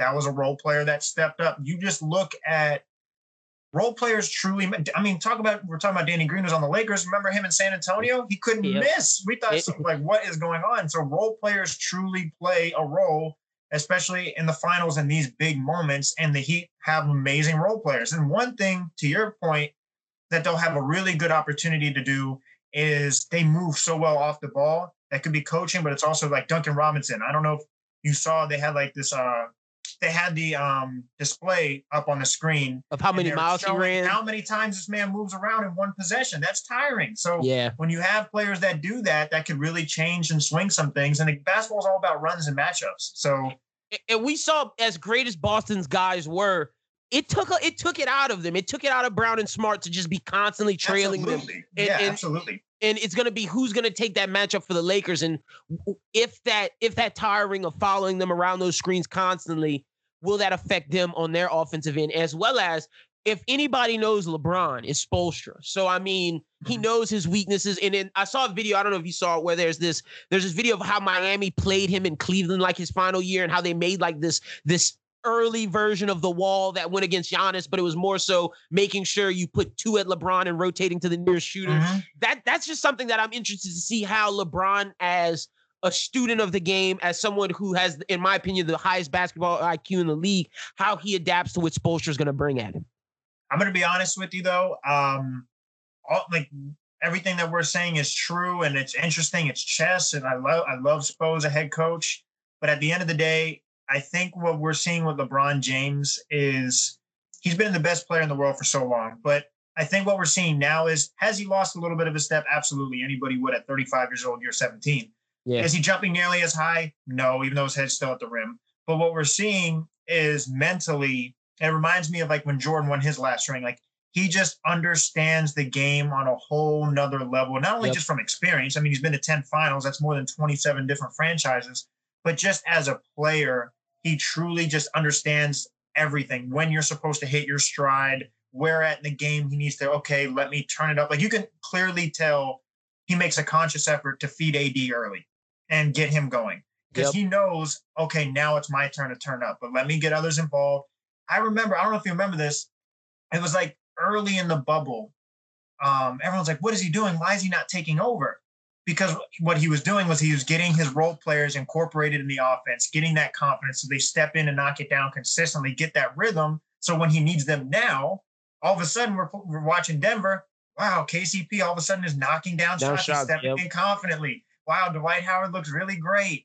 All these role players look, Caruso, more energy than ever. Look at playoff Rondo. That's not a coincidence. He understands no. what he's doing. And I just think when you play somebody like that, it's just, man, he's a coach on the floor. And then you, you have Rondo. It's, it, come on, man. You're one hundred percent right. And even more so, to add on, to piggyback on your point, you saw him take over in Denver when he hits that dagger three and it's yes. like, nah, bro, y'all aren't coming back. There's no, no, there's no coming back. We're ending this. I'm sorry, Jamal Murray, you've had a great season, but I'm LeBron James. And it's, it's like, over. he, at that moment, I knew it was like, okay, LeBron understands. Like, it's like you said, I had to get my guys involved, and it's like, I'm going to take over when it's necessary. And he showed he still can do that. Yeah, I mean, he could easily have averaged forty points that whole first round, and what would that do? Then his role players would have never found a rhythm. He would have been more fatigued going into the second, yep. third round. He understands the long ball. He's not a prisoner of the moment into the criticism. If he if he was a prisoner of the moment to every little criticism that goes his way, he would never be able to live his life, because everything he does, even off the court, on the court, is under a microscope since the age of eighteen. He understands he he's the only person that he needs to focus on, him and his teammates. No matter what he does, listen, to be truthfully honest, he could win the ring this year. There's going to be criticism. Yeah, that's he a fact. Can, he can They're already saying asterisk. asterisk. But it's so funny how the narrative changes. It goes from, oh, Portland, toughest eight seed ever, could beat them. Houston's going to give them issues. Wait until they play. Oh, and then it's like, oh, he beats them. Oh, come on now. Look, D'Antoni just got fired. It's the bubble. No matter what. They didn't beat the Clippers. Does. No, one thousand percent. And I'm not just saying that as a Bron guy. I'm just just observing it. It's like, not even if you're a fan of him or not, you can't tell me that these narratives that didn't happen, exist. Yeah. No, you're, you're one hundred percent right. And I'm not I'm not even a Bron guy, but I, I, I like you, try not to let my biases, my right. fandom biases cloud. And that's something that, like, the, you see the narrative machines coming like like yeah, a, a mile a minute. It's like, it's like year.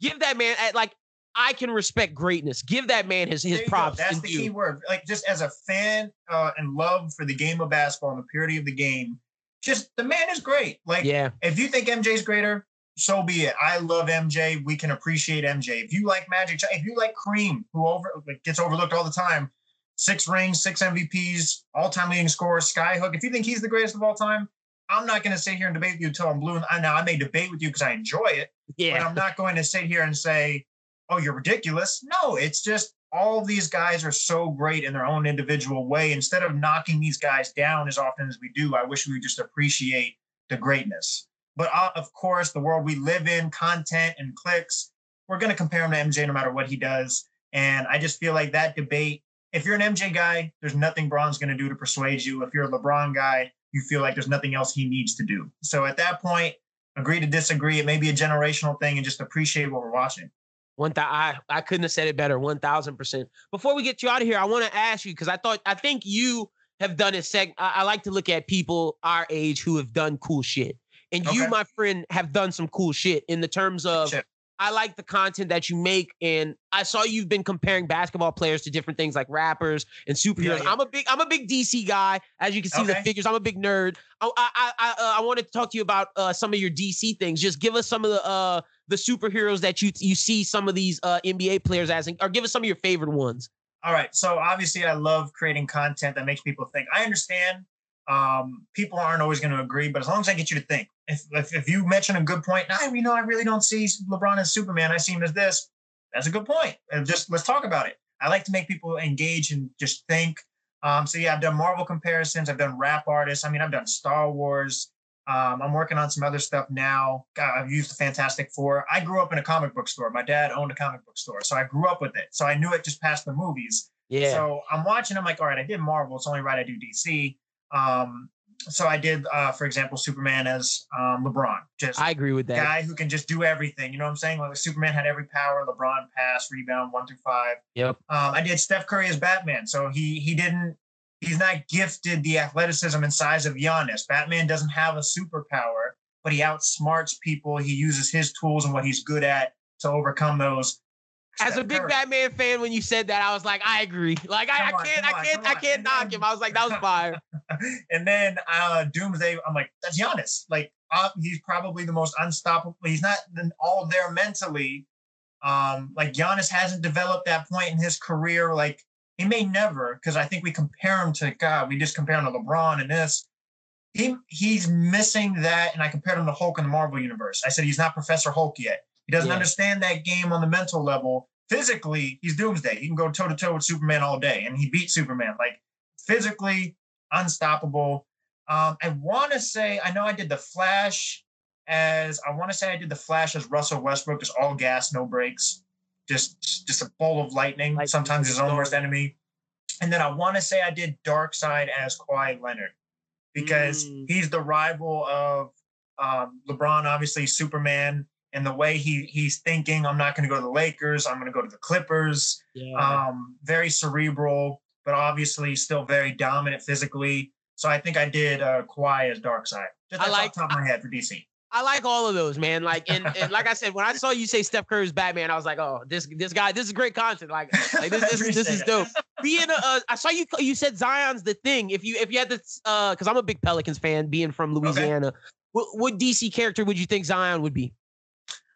Because I was trying to think of it while you I got were it, going. I got it. I got it. Now, not off the movies, but okay. off the comics, he'd be Bane. Ooh, why Bane? Because Bane physically is just ridiculous. Like, kind of like how The Thing is. Yeah. Um, just physically, obviously a fan favorite. And then on top of that, just once his juices are flowing, that dude is shredded. You're not standing toe-to-toe with him. Zion's physical presence is just, you can say whatever you want. He needs to lose weight. He had a disappointing rookie year because of his health. But when that man's on the court, he is, everyone's looking at him. That like yeah. that man is the sight. Like, you don't need to know basketball to say that guy looks different. Like, my mom was watching it. She's like, who's that? Who's that guy? And I'm like, that's Zion. Like, he it's just different. Is he just pops? And that that's Bane to me. I would say Bane. I like that. I like that. I, I, look, like I said, I'm a big Batman fan. I actually, when you broke it down, I could, I could, I could rock That's with that. That's off the dome. That's off the yeah, dome. I mean, that, who else would he be? I, I was thinking, you uh, Shazam, like young guy, but he's he's a he's a he's like a young a young boy in a, like a, a adult body, has like all the physical traits. And that's, not, that's, not, that's a good one. That's what I was thinking. But he has to develop a little more. If he gets that shot, he could maybe get those lightning bolt throws, get some okay, of his power up. Yeah, I, I, I, was, I was thinking with it because I, I loved you doing that. But thank you, Max, so much for coming on the show.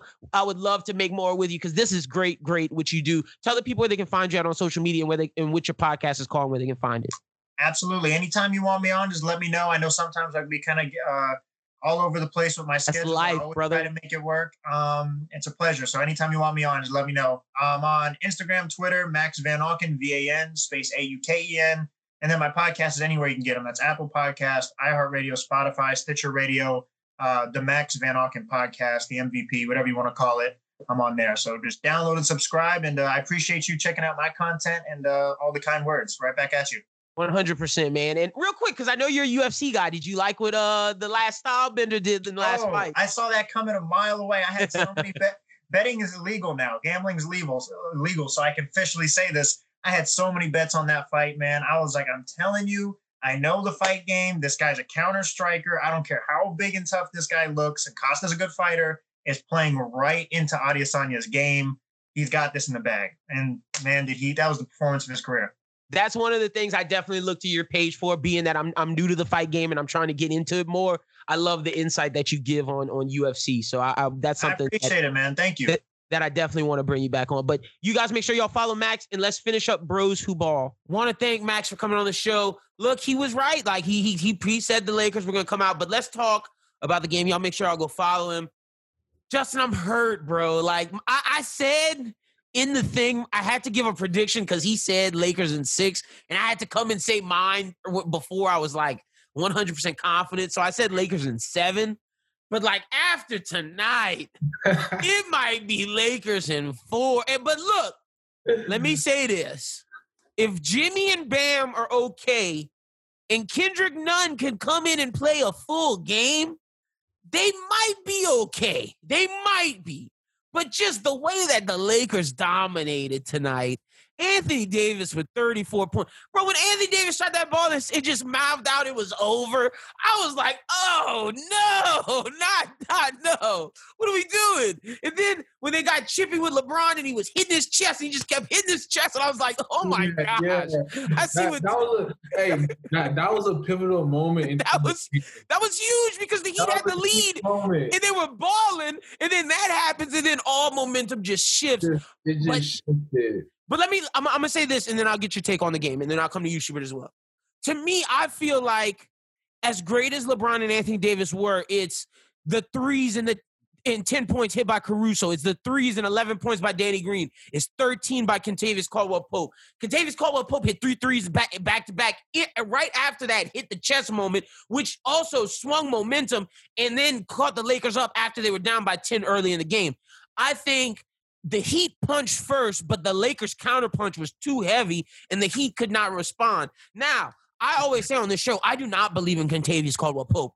Do at, not at all. So in game two, this could be a different monster. I know. I know the totals will confuse people. The totals will say that they went fifteen to thirty-eight from three, thirty-nine percent, where the Heat went eleven to thirty-five, thirty-five, thirty-one percent. So they, they might say the percents are closest, but the, the amount of three-pointers the Lakers make, they're normally inside out. They beat Miami by the second quarter just with threes. Like, it was over with by then.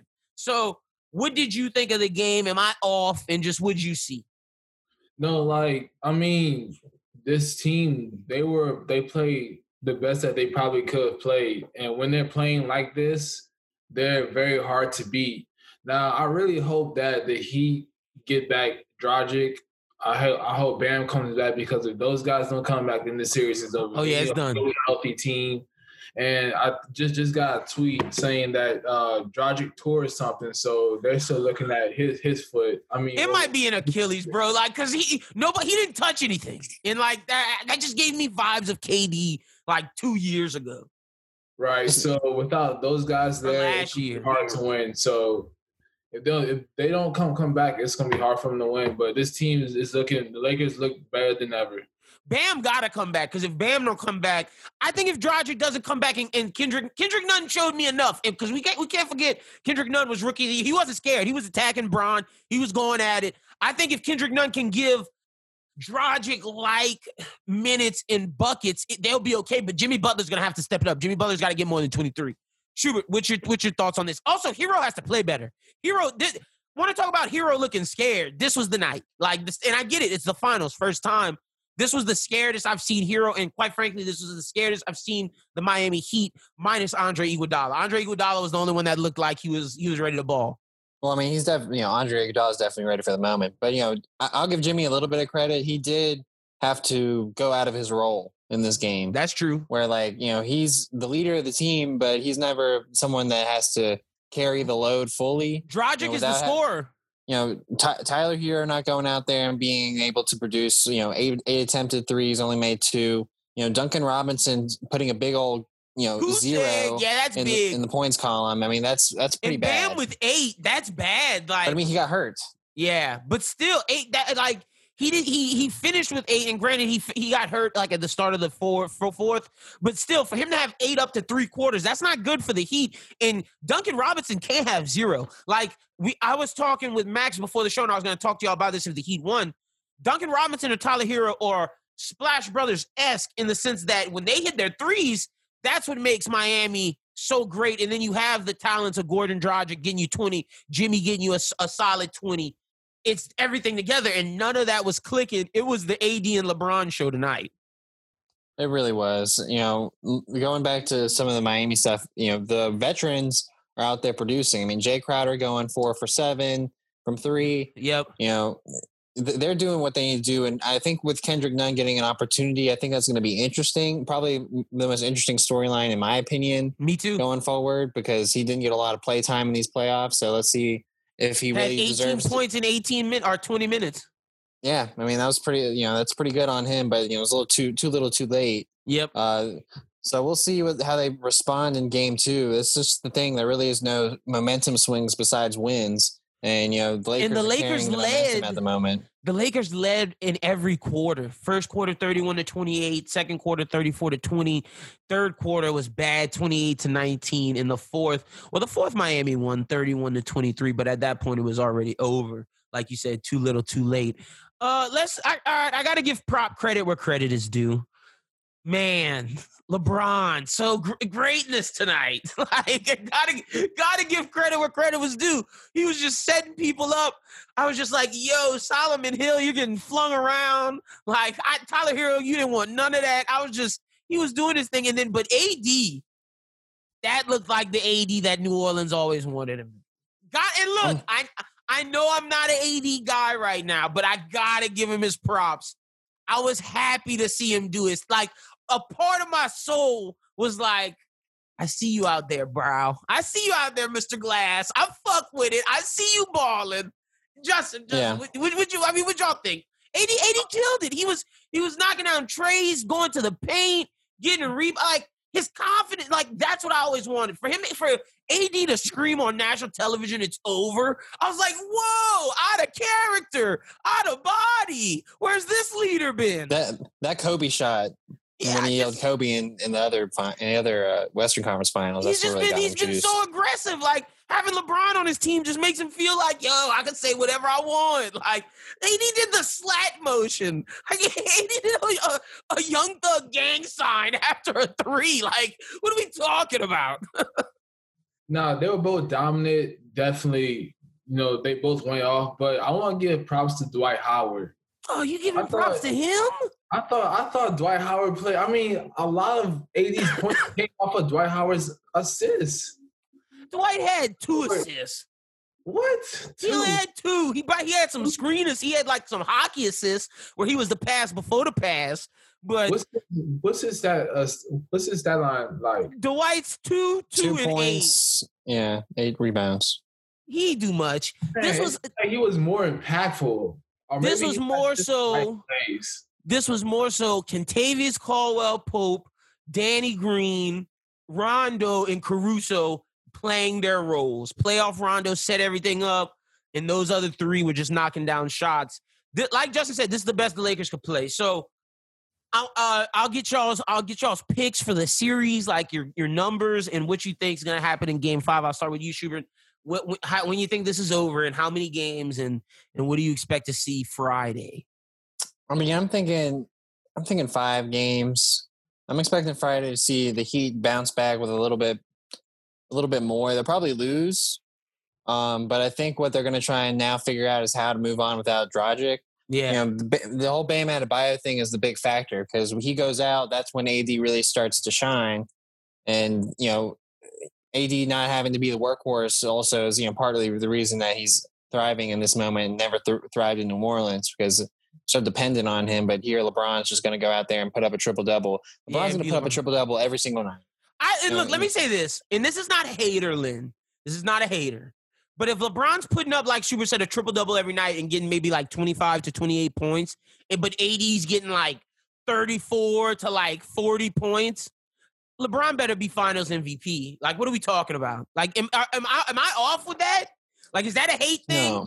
Because, no. like, LeBron's doing a lot more than Anthony Davis. Anthony Davis is just being dominant. Like, but but without LeBron James, that ship don't flow. Like, well, I mean, I think we're past the point now that for people to th- say that LeBron's getting this for other reasons besides his greatness. Yeah. Like, I think, you know, especially in the situation that we've been given with the bubble and like what he's been able to do with this team of pretty much old men and A D has been very impressive. I mean, you know, he didn't get a triple-double tonight, but I mean, nine assists. I mean, you know, it just just uh, uh, just as close. You know, if A D puts up the the points, I mean, it's not like, uh, you know, Dwight Howard, Markieff Morris are going to go and put up like twenty points a night. You know, A D is going to get his numbers because he's going to be there, and LeBron's going to have set him up for it. Yeah. Rondo's going to have set him up for it. And so, then legacy-wise, bro, I've been, I just got to give LeBron his props. I think I think I'm ready to say Kobe Bryant might have been the most skilled basketball player I've ever seen, but LeBron might be the best basketball player I've ever seen. I got to give him his props, man. Like, what this year, this year might have did it for me. What he's been doing, year seventeen, this dude's a monster. It's like, like I just saw him out there just driving the whole bullying him. They couldn't do nothing. They couldn't do shit tonight. It was it was bad. Like, I really felt like, damn, this might be over in three. Like, man, at some points of this game. Man, this man did a reverse dunk mm. just because. Off halftime! Yo! So disrespectful! Because he felt like doing it, he did the reverse dunk, man. I was like, okay, like, that's just, that's just showing, like, you have the, the energy to do that right now? Like, I know Miami, when they, I know Pat Riley was fuming. There were moments during that game that I know Pat Riley was fuming. That was one. The LeBron beating his chest was one.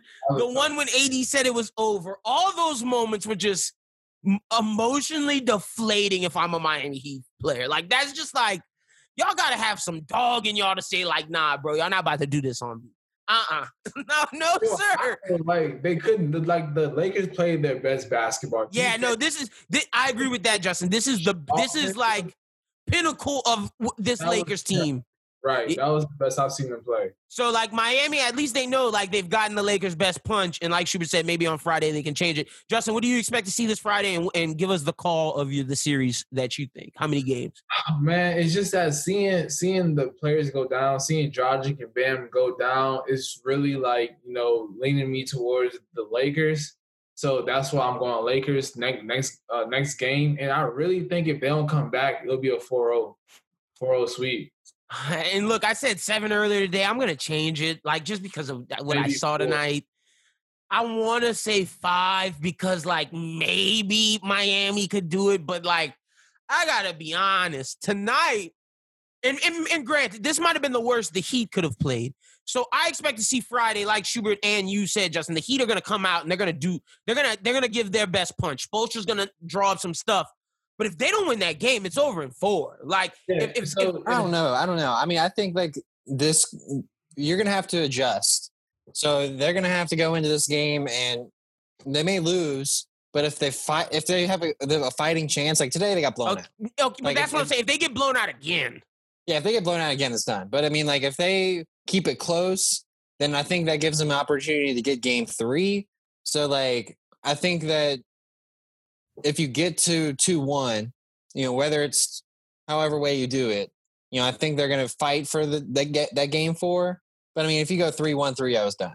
I mean, yeah. they're just gonna they're gonna lay down the next night for sure. I'm with you on that. So you, they, and also we got to keep an eye on not only Bam Adebayo but Jimmy Butler's ankle. Like, he was playing on adrenaline, bro. Like, when when he goes home tonight, that yeah. thing will swell up. So like, dude, yeah, it, like he did the it, it did the it did the double thing. That was like a bad looking sprain. I was like, eesh. But he go. I think he gonna play no matter what, whether he's hurt or not. I feel like he's the type to just be like, I'm playing.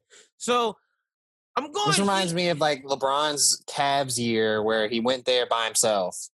Or not, not like the early, but I'm talking about when like Kyrie went out and Kevin Love went out. Yeah, and it was just like now they're just like, oh well, I mean we're here, but we we're not, we're not here. Yeah, they, I hope it doesn't end up like that. I'm going Lakers in five, just because I'm. I think Miami. Schubert convinced me. I think they could get a game off them, but like.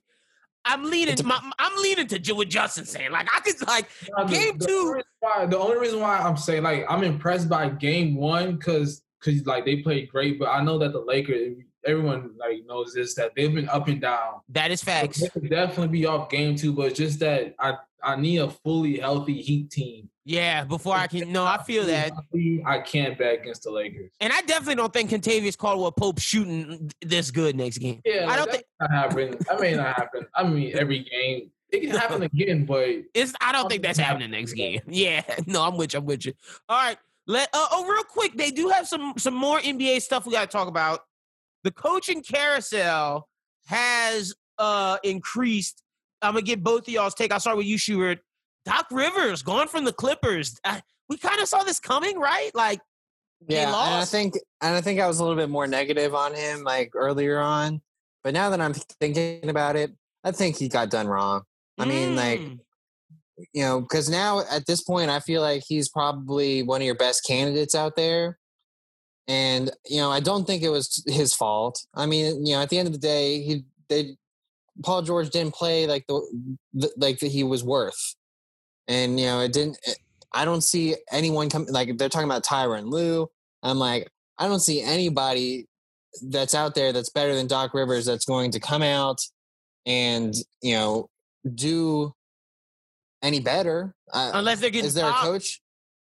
Pop? I've seen – I've no. heard rumors that, like, they're going to pay – Ballmer's going to pay back the Brinks truck up for Pop and try to rekindle the now, Kawhi love. Now, I think that would be interesting because Pop goes there, Becky Harmon takes over San Antonio.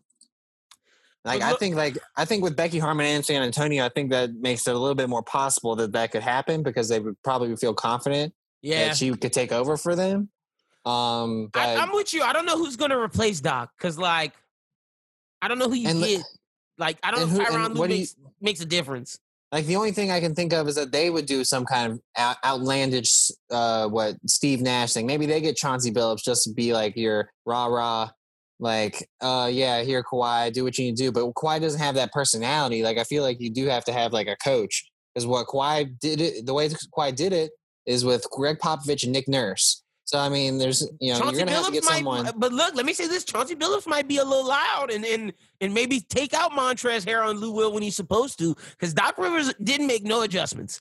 Zero. And I got to say, Chauncey Billups was a point guard. He he got, he managed good, uh, he managed personality. So, look, maybe it's possible. I don't, I don't know.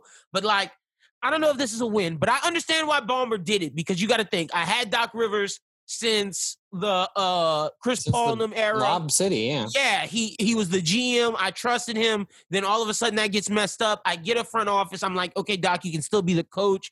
And he's never taken us to a Western Conference final with the amount of talent that the Clippers have. So I get it. Granted, this was year one. Maybe he should have got another go at it. But if I'm Ballmer from a business standpoint, I understand why you don't go forward with it. Justin, what do you think about the whole Doc Rivers situation? I mean, I just think that it was time for him to go. Uh, you know, that, that that was a huge loss. Like, like I said, one of the worst losses I've seen in my basketball lifetime. Yeah, it's pretty bad. And, you know, I just feel like he felt like that. I, I, I feel like they all thought that that was that year. And I think it's just time to, if they're not on the same page, then why, why even move forward? Yeah. So, no. you know, I think it was right for them to part ways. And for the next coach, you know, we'll see who they get. But I think it's more on the players. You know, the coach has a huge – and like you said, you made a good point about adjustments, but also the players have to play. And I thought That's that – I think a lot of people think that the Clippers were a better team than the, the Nuggets. They so, definitely were. You were like, right, man. It's not about the coach. It's it's it's about the coach to a certain extent, but they're still on the They court. Didn't show up. Yeah, no, you're right. Yeah, you're right. They did not show up. And let me say this, Pelicans fans, I don't want Doc Rivers. I do not. I do not. Like, we need a coach that can build up with this young talent and they can grow a bond with. Like, I don't feel like Doc Rivers wants a rebuild. And, like, I just, I just don't want – like, that three and one record scares me. His playoff three and one record scares the ever-living crap out of me. And we got to get these young guys to understand how to finish games. Once the that happens, then it's going to be a different story. And the thing is, like, like, like the teams that he's had, they've been so talented. Just so much talent on the floor. It, it's not like it's been, you know, lops. I don't know. I don't know how that how that keeps happening. That clip, that Clippers, and let me be honest, Lob City should have beat Golden State one of those times. Like that's a fact. Like Chris Paul, Blake Griffin, DeAndre. That Jordan. was uh, that was the whole uh, racism thing. That was what yeah. tore it up. It was uh, that was Sterling, that yeah. it was that season. That was Donald Sterling. All that happened during that playoff. Yeah, Serious. They definitely should have won that one. That is a that is a physic. Shuber, you about to say something about the Pels? I don't I don't think the Pels should get that. You know, I'm really scared about their coaching search in general because you know I'm seeing a lot of people out there that we trust that are like, oh man, you know, Doc Rivers would be perfect. I'm like, no. Yeah. and, well, then, and then like there's people out there that I saw today that were talking about, you know, oh, I think Jason Kidd's a lock. The players love him. I'm like, what? I'm like, no on I'm that, like, dude. No. I, I'm, I'm so, feeling, I'm feeling Wes Unseld Junior from the Denver Nuggets, but I don't hear anyone that's in the Pelicans camps saying, "Oh, you know, Wes Unseld Junior is going to be the guy." I'm just, I'm feeling that vibe. So, Jeff, Wes Unseld Junior taught, gave the Nuggets defense, which is something they were damn good at. He drew up a lot of stuff for them. That's what I'm feeling. Hopefully, the Pelicans make it. Let's let's switch over to football. Well, here, what um, do you think about Doc? Though, do you think he's gonna find a landing spot? If I'm him, I sit out I mean, a year. I, I, I, I sit out a year and wait and see what opens up because I don't want Philly and I damn sure don't want Houston. Both of those are losing efforts. Like, both of those. Think, I don't. Th- no, I don't no, think he Philly's wants to coach Austin. What you said? Philly's not bad. I wouldn't mind picking. I mean, you, you got two. You got two two good young players. If he thinks he could change it around, then sure. But I like think Philly and Indiana are the best ones.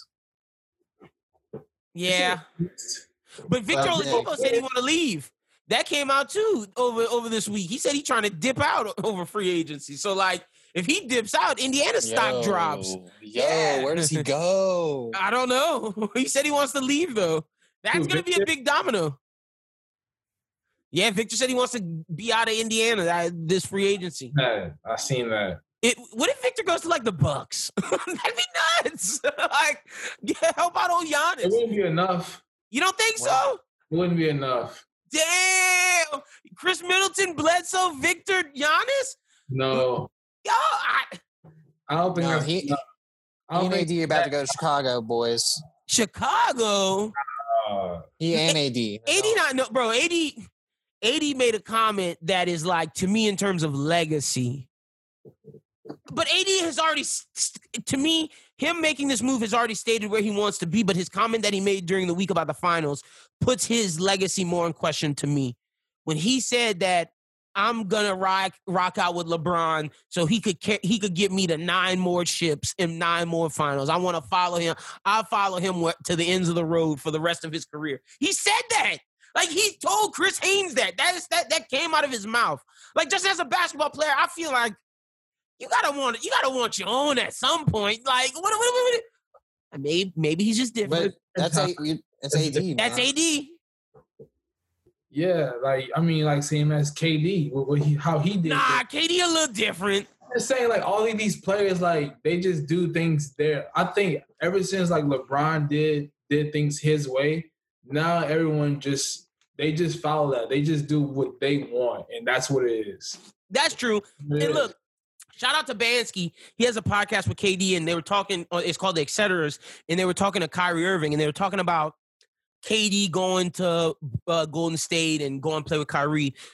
It's not so much about the concern about legacies. It's them wanting to play with great players because great players elevate, and it's them wanting to play with cerebral players. So after hearing them talk about choosing places where to go because they said they'd rather be with players to where on a nightly basis it's not I got to constantly do it by myself, wear my body out. Like if I'm playing with Charlotte and I'm uh, Steph Curry and I'm shooting sixty shots because nobody's there to help me just yeah. to get us a win, and I and I tear and tear my ankle up and I'm out two years earlier than I'm supposed to be, whereas yeah, I'm playing right. with the Golden. I, I get why they want to do it. It's just interesting.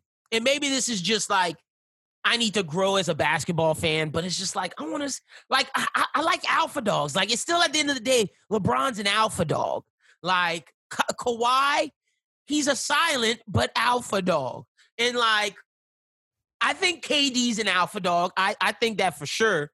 But it's just like some dudes, I don't I don't know. I, and A D is not. A D is definitely not. So, like, you know, whatever. But if I'm Doc Rivers, maybe Philly, but definitely not Houston. Please, Doc, don't go to Houston. Don't well, go. Think, I don't think he wants to coach Austin. Yeah, coach his son. Not again. It didn't work. Yeah, it didn't work before. They yeah, butt true. heads. Yeah, they do. So, I, I and James Harden is just gonna be. It's gonna be a big hot mess. And if I'm Houston, let me tell you what they should do. They should try to trade James Harden to the Denver Nuggets for for, for Michael Porter Junior and all them assets. Try to get try to rebuild that bitch because they're not gonna win. They're not gonna, bro. They're not gonna win. Denver's better. The Warriors are back. Clippers are back. Luka Doncic Lakers. has another year. Lakers. Pelicans are back take? up, bro. They're, they where, where does Houston fit in in the West next year? Where? Nowhere. Blow it up. Like, send James Harden to Denver and let's see Jamal Murray, James Harden, and Jokic try to try to make something shake. What a take, man. That's a big take. That's or send him to the down. East. Send him somewhere. But Houston needs to blow it up. Y'all don't think they need to blow it up? What, what are they what are they wasting? They're wasting James really? Harden's prime. I, I, okay, I know. It's like, like the Knicks. It's like the Knicks and Melo. Schubert, you went through this. Y'all know y'all wasn't gonna go nowhere, and y'all wasting Melo prime. Yeah, but but Melo's not James Harden. Yeah, but they wasted. They gonna waste James Harden's prime. Who y'all gonna? Who are they gonna pair with him? Who? Who? Who, who could they oh, get? Man. They can't get nobody. I mean, you could ask Philly if you trade Russell Westbrook for Joel Embiid, but Philly would be incredibly stupid to do that. I believe Philly's stupid enough to do that. Maybe, maybe, maybe yeah, you I'm, convince I'm, Ayton to this, come for. Uh, if you get a new coach, you can maybe trade Ayton for Russell Westbrook. But does that put does that put Rockets over the top? I don't think so. So, like, I mean, I think uh, this Oladipo thing has got me the most intrigued. Like, I'm about to go do some research on this because, like, oh yeah, bro, he said he wants to walk. He it was Woj bomb. Like he said, like he said because like doesn't Donovan Mitchell want to walk too? Donovan Mitchell does want to walk. That's been the rumor all, and that's from so M-grads, like, and I trust M-grads. So, so like, those like, two are on the move? Yeah, the Knicks, man. Donovan wants to go play for, I'm telling you, bro, they're getting all the, that's Worldwide West over there, him and him and Leon Rhodes. They're gonna, I, I think I think the Knicks going to get something soon. And I'm ready for this draft, man. It's going to be interesting. Melo, Melo's, no. They talk about Melo going, like, super, super high. I want to see where, um...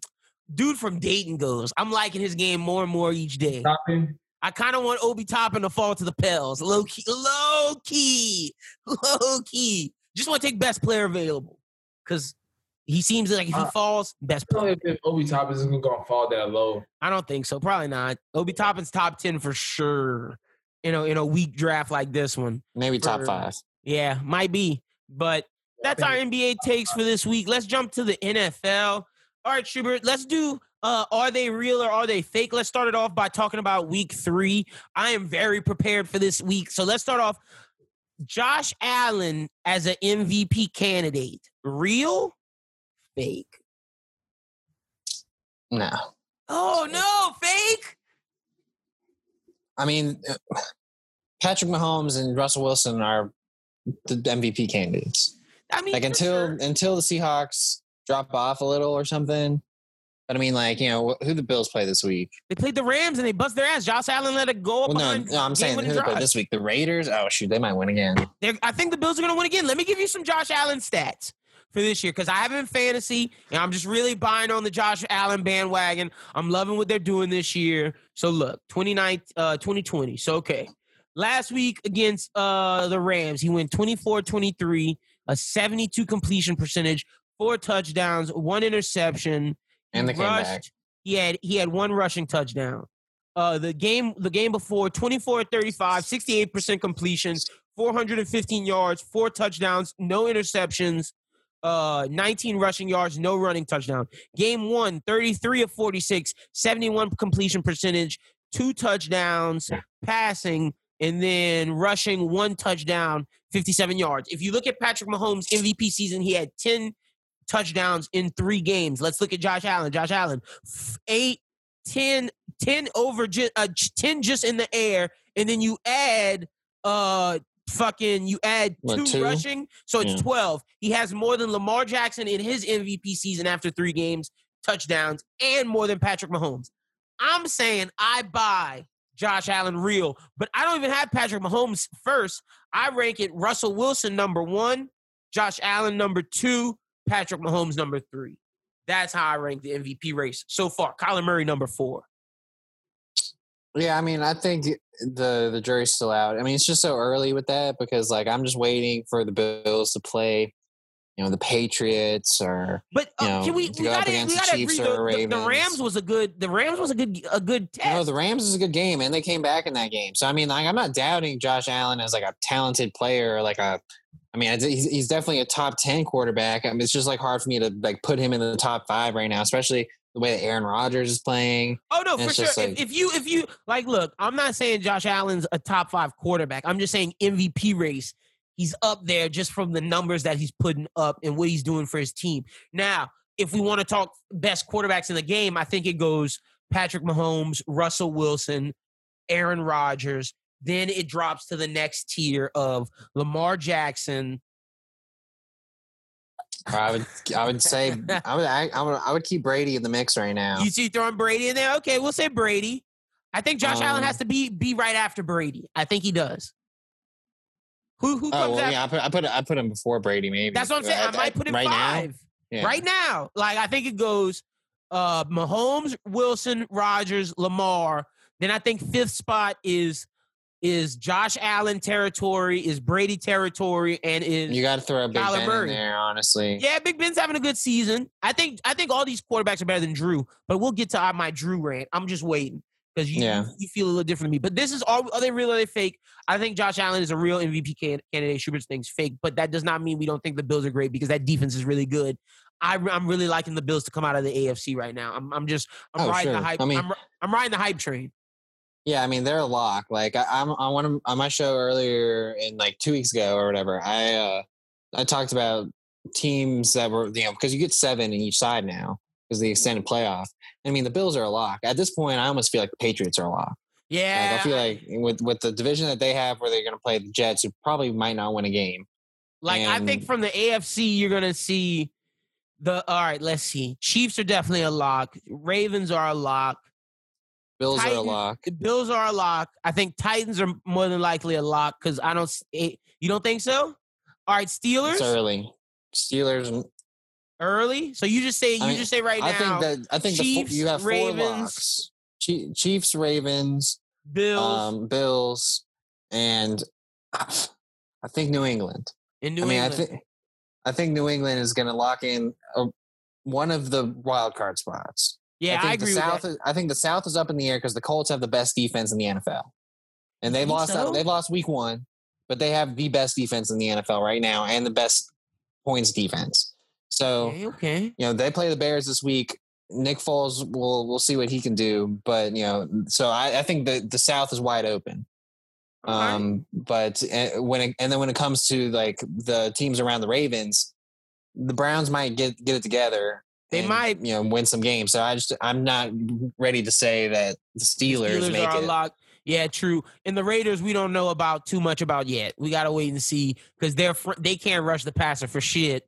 But they have a de- they have a pretty decent secondary. So yeah. it's, it's gonna be interesting to see with them. All right, the next are they real? Are they fake? Question from week two. I'm gonna ask is you just mentioned him, Nick Foles for the Bears. Does that make the Bears a winning team? Is that real or is that fake? I don't know. I mean, I think uh, I think that they should. Or you can say you can jump. Say too early to call. You can I say think that. Too. I think it's a little too early to call just because they just put him in and he came back and won the game. But yeah. It was against the Falcons, yeah. who you know are choke artists. So Falcons are the worst team in football. I don't even care about the Jets. I don't like to, to do what they've done three weeks in a row is just embarrassing. I, Dan, I'm surprised Dan Quinn's not out the door yet. Yeah, me too. Um, but I mean, like the, with with Nick Foles and the Bears now, they just have a, a tough road to to go ahead. You know, three and one is a great start because they, they only they really only need to win six more games to to get to the playoffs. So. And I think and the, the I, I might think the I they think the just, N F C but, might be the weaker conference this year. But Tariq Cohen got hurt per, presumably for the season. That's true. Uh, you know, I don't really trust David Montgomery, but I like their receivers. Yeah, I like so, Robinson. I like Miller, and I think they can finally get it to him. I like the tight ends. Look, and I and I think Matt Nagy's finally getting to show his offense for what it is. Because and for Nick Foles to do what he did, I'm gonna say it's real-ish.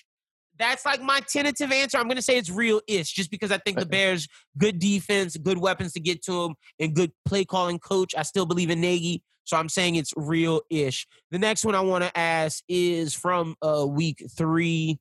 All right, let's see. I got I got one or two more. All right. You, you um, know uh, who uh, led Sunday in passing yards? Who? Uh, Nick Mullins. Nick Mullins? Oh, yeah! I knew. Thank you. Thank you. You definitely brought. Is the success of Nick Mullins and the San Francisco forty-niners, is that real or is that fake? Yo, I mean, honestly, it looked a little real. It looks a little real. Like, you know, they don't they don't have to rely on Nick Mullins to win the games because, like, their running back stable is solid. And they have, they have amazing most, play calling. They'll get Mostert back eventually. And then um, Kittle's about to be back, too. Kittle's about to be back. Uh, that Jeff Wilson Junior guy that had a really good game. Yep. Uh, J- Jared, Jared McKinnon, McKinnon is great. Yep. So, like, you know, and they're going to play the Eagles this week, who are trash. So, yeah, I mean, I, and I've win. seen people saying, like, is this is going to be a tougher test for Nick Mullins. Granted, the Eagles' pat front, like, deep pass rush is a little bit better, but like you said, the Eagles are trash, bro. I don't care what anybody says. Like, I'm not buying into Eagles hype you know, right now. Knowing a little bit of the insight that I know about Nick, I mean, he's not like Jimmy G where like his, he's a one track mind. Like this dude is married with a kid. Like his life is the San Francisco forty-niners football. Yeah. And, they like, say they, he knows the playbook at just as well as like been Kyle. There for, he's been there his, for, like pretty much his entire time. He and Kyle Shanahan are really tight.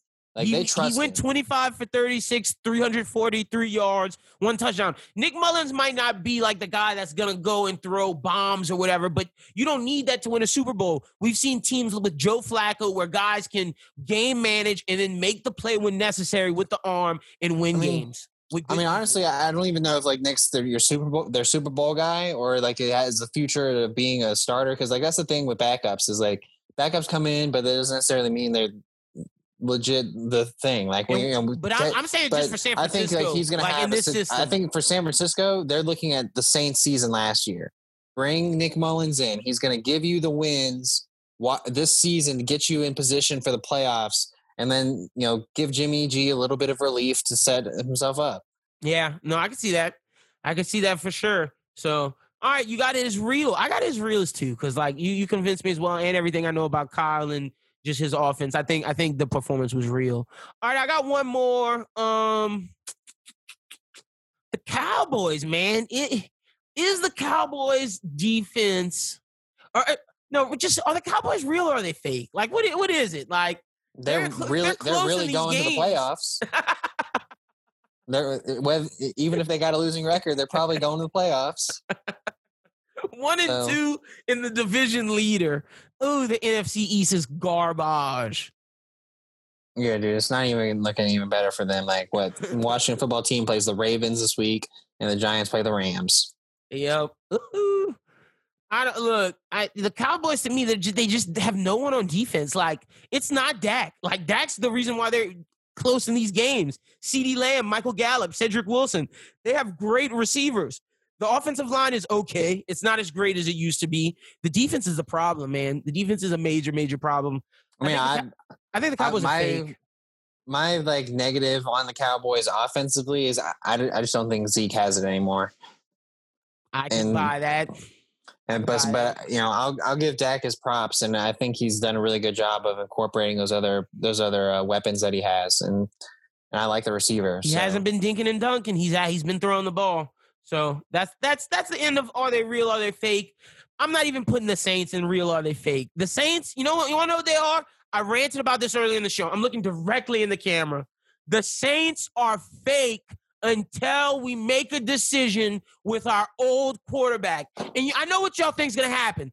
Oh, we're going to turn it around. We're going to win some regular season games. We're going to get into the playoffs. Alvin Kamara is doing well. She was about to tell you, oh, we still scored so many points. But you want to know what's going to happen? We're going to get into a crucial game like against the Vikings. They're going to bl- load up against the box and not let this motherfucker, I'm sorry, Justin, throw ten yards, not let him throw twenty yards. He's only, he's not going to be able to throw in the middle of the field. He's not going to be able to throw the slants. They're going to load up on Kamara. What's going to happen when he needs to throw thirty and forty yards? He will not be able to do it, and we're gonna lose, and we won't go to the Super Bowl. I'm telling you, I'm I've been telling you for two years, two years, this has been going on. He is washed. It's over with. Look at the stat chart against Aaron Rodgers. Aaron Rodgers is throwing fifty-yard bomb, sixty-yard bomb, forty-yard bomb, thirty-yard bomb. His chart goes like this. You want to know what Drew Brees' chart goes?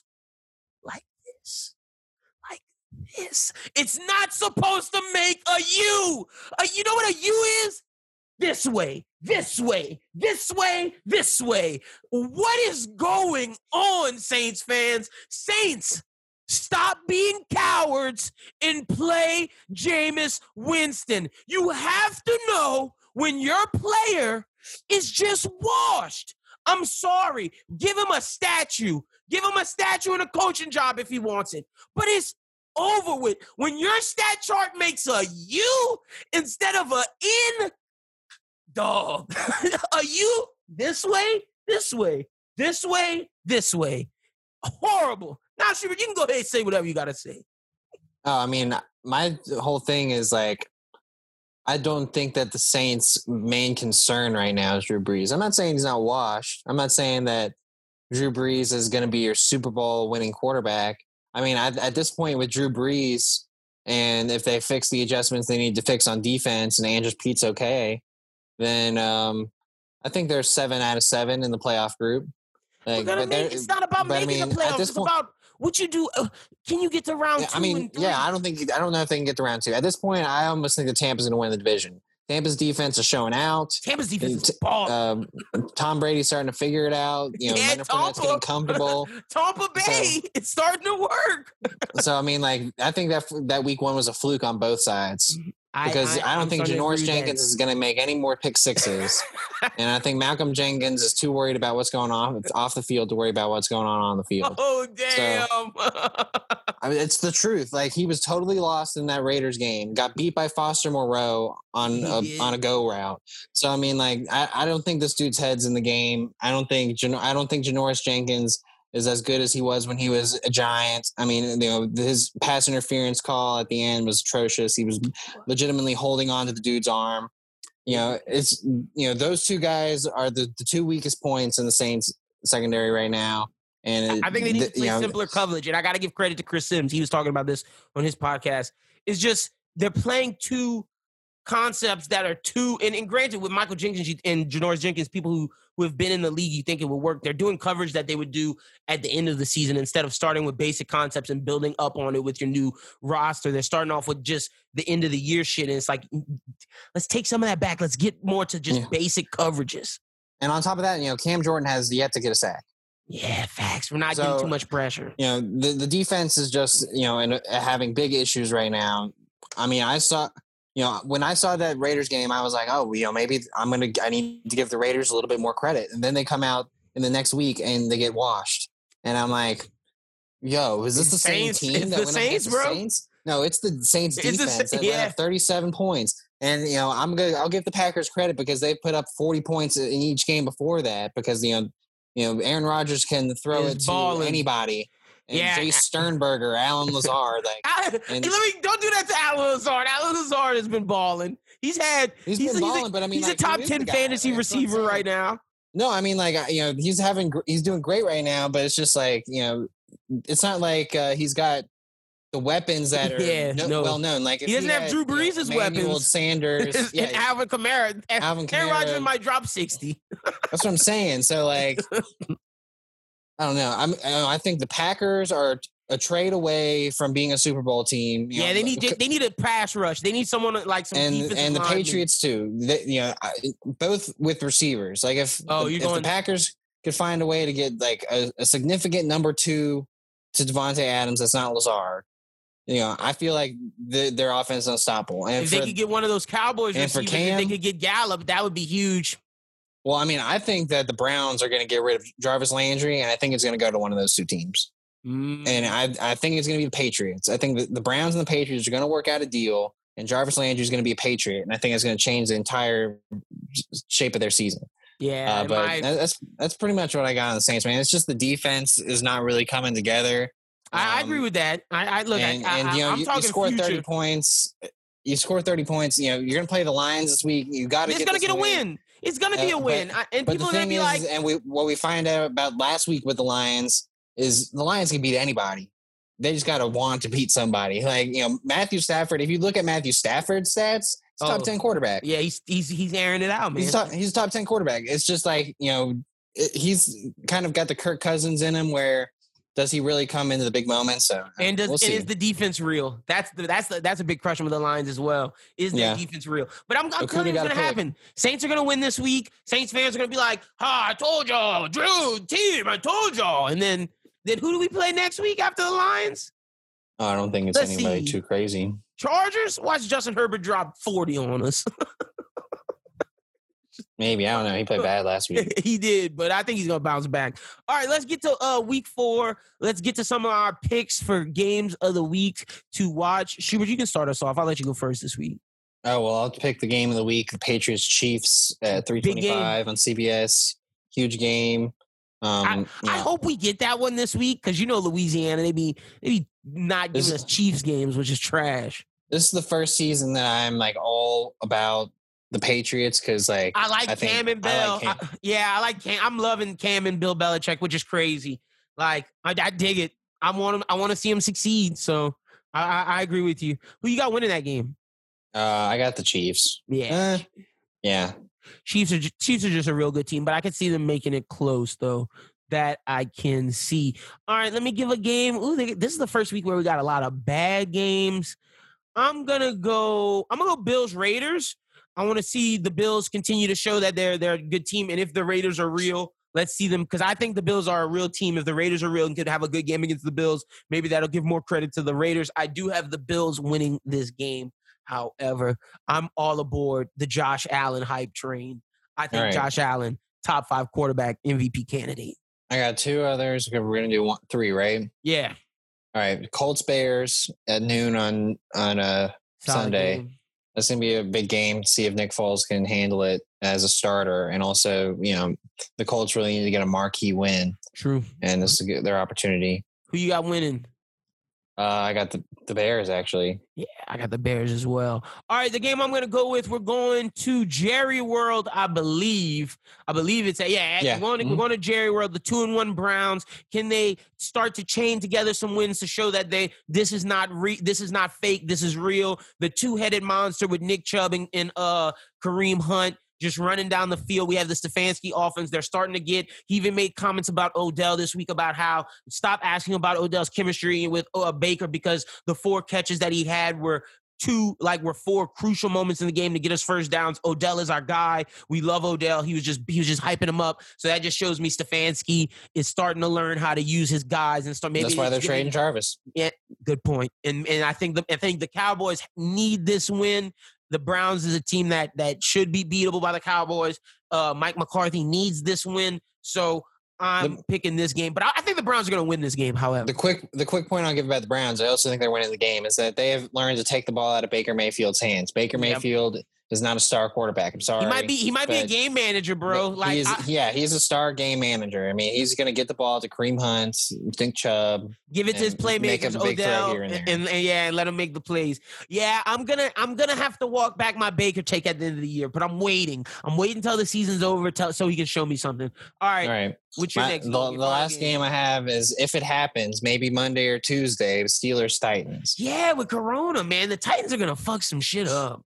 I yeah, so the Titans are messing us all up with their three. Well, what's ridiculous is that three players that have it is just like, you know, rando. One of them's a long snapper. Oh. Like, it's just ridiculous. So, you know, we'll, hopefully that game happens for a lot of people's fantasy teams uh, before, you know, next Wednesday, but we'll see. But I think that game's going to be great. Three, two, three, oh teams. Yeah, true. I'm trying to decide my last game because everything else is but. Do I want to make fun of the Falcons and see Monday Night Football, see the uh, Packers smash, or do I want to see Ken Justin? Yeah, I'm going with the better game. I'm going Chargers-Bucks. Best defense, well, Bucks, but one of the best defense in the N F C. Can Justin Herbert chain together, uh, uh, get get a good win after last week? Can the Chargers show that they're real? I want to see the young guy ball because I, I think Justin Herbert has talent, and what he showed us in that first game shows he's confident. And just how can Tampa Bay improve? But don't be sleeping. Monday Night Football, let's all watch the Falcons lose again in misery. It's going to be glorious. As a Saints fan, that's one of the things I'm reveling in this season, that the Falcons are horrendous. But those are our picks for the week. That's Are You Real? Are They Fake? I'm, we're getting our, we're getting our N F L coverage, baby. I'm, I'm loving it. I've been watching games. We're getting it together. All right, Schubert, lead us into college football. Right. Give us your thoughts. Well, we're just going to stick with the S E C. Um, and, you know, last week was a really fun week to watch. Uh, Auburn, Kentucky was a, was a c- close game. Auburn getting the win. Uh, you Georgia told us about Mississippi State last week. Got to give you your props. Yeah. Got to yeah, give you your props. You know, Georgia had a scare. It was seven to five, uh, losing to Arkansas in the first half. They do have available J T Daniels, their transfer from U S C this week. But is he ready to go against Auburn in a big game on national television is going to be the question. Um, so, you know, that game is the one I'm looking at the most. I made the take earlier in the week before J T Daniels that was available that Auburn would win the game based on Georgia's quarterback issues. I'm still sticking with that. I think Auburn's going to win. And, um, you know, L S U had a rough week last week, but Mississippi State kind of proved that they might be the team of the year. Yeah, Mike um, Leach in so, that air raid with a good quarterback. You know, both teams are playing scrubs this week, so it's not really too much to watch out for on either of those fronts. But if I but, was but Alabama, if I'm an I'd L S U fan, I need to, uh, you, y'all, we need to watch this to see, like, what's up with Brennan. And and let me say this, Brennan didn't even, I don't think Brennan was the reason why we lost. I think the reason why we lost was the defense, if I'm being honest. O-line. O- O-line and defense. You know, Brennan was under duress the whole time. Yeah, he was. You know, uh, what's his name? Emery, who was supposed to be a couldn't five-star run. guy. Couldn't, couldn't, do, couldn't, couldn't do shit. Couldn't do anything. Yeah. So, you know, and then, L S U, and Bobby, L S U was uh, on their heels. Uh, no, what's his Early. name? It's not Bobby Petrino. What's his name? What, what's our defensive guy's Come, name? Oh, Bo Pelini, the guy who was at Youngstown State. Yo, so, like, Bo Pelini but, oh, oh, but might Linden, be a like that. Linden. Bo Pelini was this great hire from, oh, but we got Bo Pelini back. No, you know, yeah. Remember that two thousand four national championship said, we won? We talked about oh, that last year. Oh, like Bo all Pelini. the all the Louisiana oh, people were hype on the Bo Pelini. You were like, Bo, Bo Pelini, Pelini, dude. Like, Bo is just... Pelini is the savior, bro. yeah, no. Just came out of Youngstown State. As, You know, he might great, get fired. Bo Pelini. Oh, God. Give me a break. He, he might get fired if he keep letting that defense play like that. But, yeah, so, we'll see. Um, but, yeah, if I'm out. Well, yeah, what were you saying about Bama? I'm circling, cause, cause uh, I'm circling Halloween for that Mississippi State game because that's going to be scary. Be ready? Okay. Um, How, how's your Bama team looking? Who's y'all's quarterback? Give me the- uh, Mac Jones. But, you know, the best – the times that Alabama has really shown that they can win national championship years is when they have some boring old white quarterback. So – you know, this might be the time for them to do it. He's pretty much your game manager. Hand the ball to number twenty-two, Najee Harris, your Heisman Najee candidate. Najee Harris still in the, in college football? I thought he should have been yeah. gone by now. Yeah, he held up to his senior year. So Ew. he is uh, he's still out there kicking. Jalen Waddle is, you know, top five receiver in college football. Uh, Yo, what about Florida? Smith. I feel I have I feel like Florida's really good. Am I am I am oh, I off on that? Yeah, no, no. Isn't, don't they have like a, a, a leak, uh, like their old quarterback? Like, don't they have two quarterbacks? Like, you remember Leak and Tebow? Kyle Trask, that's it. Oh, is it, is it Kyle, Trask? Kyle Trask, he threw six touchdowns last week. Yeah. Okay. That's Ole Miss. Don't they but, have like, uh, I thought Emory Jones was like their, uh, they, they like, may have some dude running around, but he fumbled. So I don't know okay. how much they're going to have. Because okay. that kind of looked ridiculous. But Alabama plays Texas A and M in the only other game against two ranked teams. Uh, that's the C B S game this week. So I'd watch out for those two games. Everyone else is pretty much scrub versus scrub. Yeah. Um, so, uh, but yeah, the Alabama Texas A and M and Auburn, Georgia, taking both the Alabama teams. Didn't Oklahoma lose last week? Yeah, Oklahoma lost to Kansas State, which which the one thing that is worth mentioning with that is it really opens up an opportunity for two S E C teams to make it into the playoff this year. Ohio State's a lock. Clemson's a lock. Yeah. So those two teams are going to make it. You know, Ohio State is going to be a little iffy because they do have to play an entire season with no bye week. That's true. So, um, so, and so that's going to be a little difficult for them. But I think even I think the you know the committee the committee would give them the benefit of the doubt if they're able to get through that with only one loss. Uh, but I think you know winner of the S E C is going to get in, and I'm probably the team that is uh, either that came second or you know some bullshit with the third team is going to happen, and they'll get into the, to the playoff because Oklahoma, because I feel like it could be Oklahoma's a Florida Alabama year.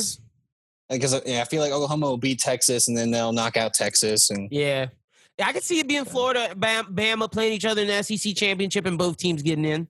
I could see, I could see Mississippi State and Florida playing the S E C championship, and then Alabama and Mississippi State getting in. Real, okay. Or Alabama and Florida getting in, just depending. Interesting. All right, well, we'll keep y'all up to date on college football. Schubert continue his segment. He's the guy that keeps us up to date week to week. But that's all we got this week for Bros Who Binge, ladies and gentlemen. That's the end of the Bros Who Think podcast. Uh, I'll start off with you, Justin. Tell the people they can find you at on social media. Yeah, so my ad name is Justin Baptiste twenty-two. Uh, you guys can find me on Twitter, Snapchat, uh, Instagram, LinkedIn, and I'm pretty sure that's all. Facebook also. And uh, also, you guys can uh, check out my writing on trays and lays dot com. It's my uh, Who's blog. Uh, check check that out, and that's it. Yeah, y'all be sure to check out Justin's blog. Y'all make sure y'all go follow him. Schubert, tell the people they can find you at on social media. Quick question to Justin. Justin, are you doing like a, a preview for each game of the finals? You did one for the game one. He did. Should I expect one on Thursday or Friday morning? I normally just do one for, for the entire series. Okay. Mm. So I kind of like just highlight, you know, what's going, what to expect for the entire series, and but I feel like that preview will cover game two. What I'm saying in that preview was going, it's it'll, it'll most likely happen in game two. Yeah. Cool. Uh, yeah. All right, watch game two. But yeah, but yeah, sure, I'll go check it out. For me, you can check out uh, me on social media, a schubert fourteen on Twitter and Instagram, and the Bros Who Binge podcast. Uh, out for another week. Last week we you know, uh, did our Justice League draft, which was yeah, a lot of fun. It was lot, super you know, fun. Some, getting some p- feedback on that was pretty nice. So I think we're going to do some more stuff like that in the future. And um, we kept reviewing Lovecraft and The Boys. The Boys is just heating up. And we also had some news about their spinoff show that we talked about. So make sure you check that out. And then this week we'll continue talking about our the shows that we're reviewing. Um, but we're just a few weeks away from our next pitch it match. So be on the lookout for that. Two weeks out. We're two weeks out. Look, Charles Reese, I'm coming for your throat. I'm coming with a knife to cut out a circle, stab it, and put it in your mouth and feed it to you. That's how Damn. hard I'm coming in this pitch match. I'm so focused and zeroed in. You thought I was laser focused against Schmidt. You thought I was laser laser focused against my against my match with Schubert. No, no, brother. I'm itching, jonesing for the question because I know I'm gonna write the perfect soliloquy to destroy you. You see, see, Charles, you are a sports guy. I'm an all-around. Like you are a specialist. You're like a Jay Crowder, a three and D. You want to know what I am? I'm like LeBron James out here, baby. I'm throwing passes. I'm getting rebounds. I'm getting points. Anime, T V, movies, sports. I don't have a weakness. I don't have one. I'm locked in on you. Ready to go. Pitch a match. Two weeks.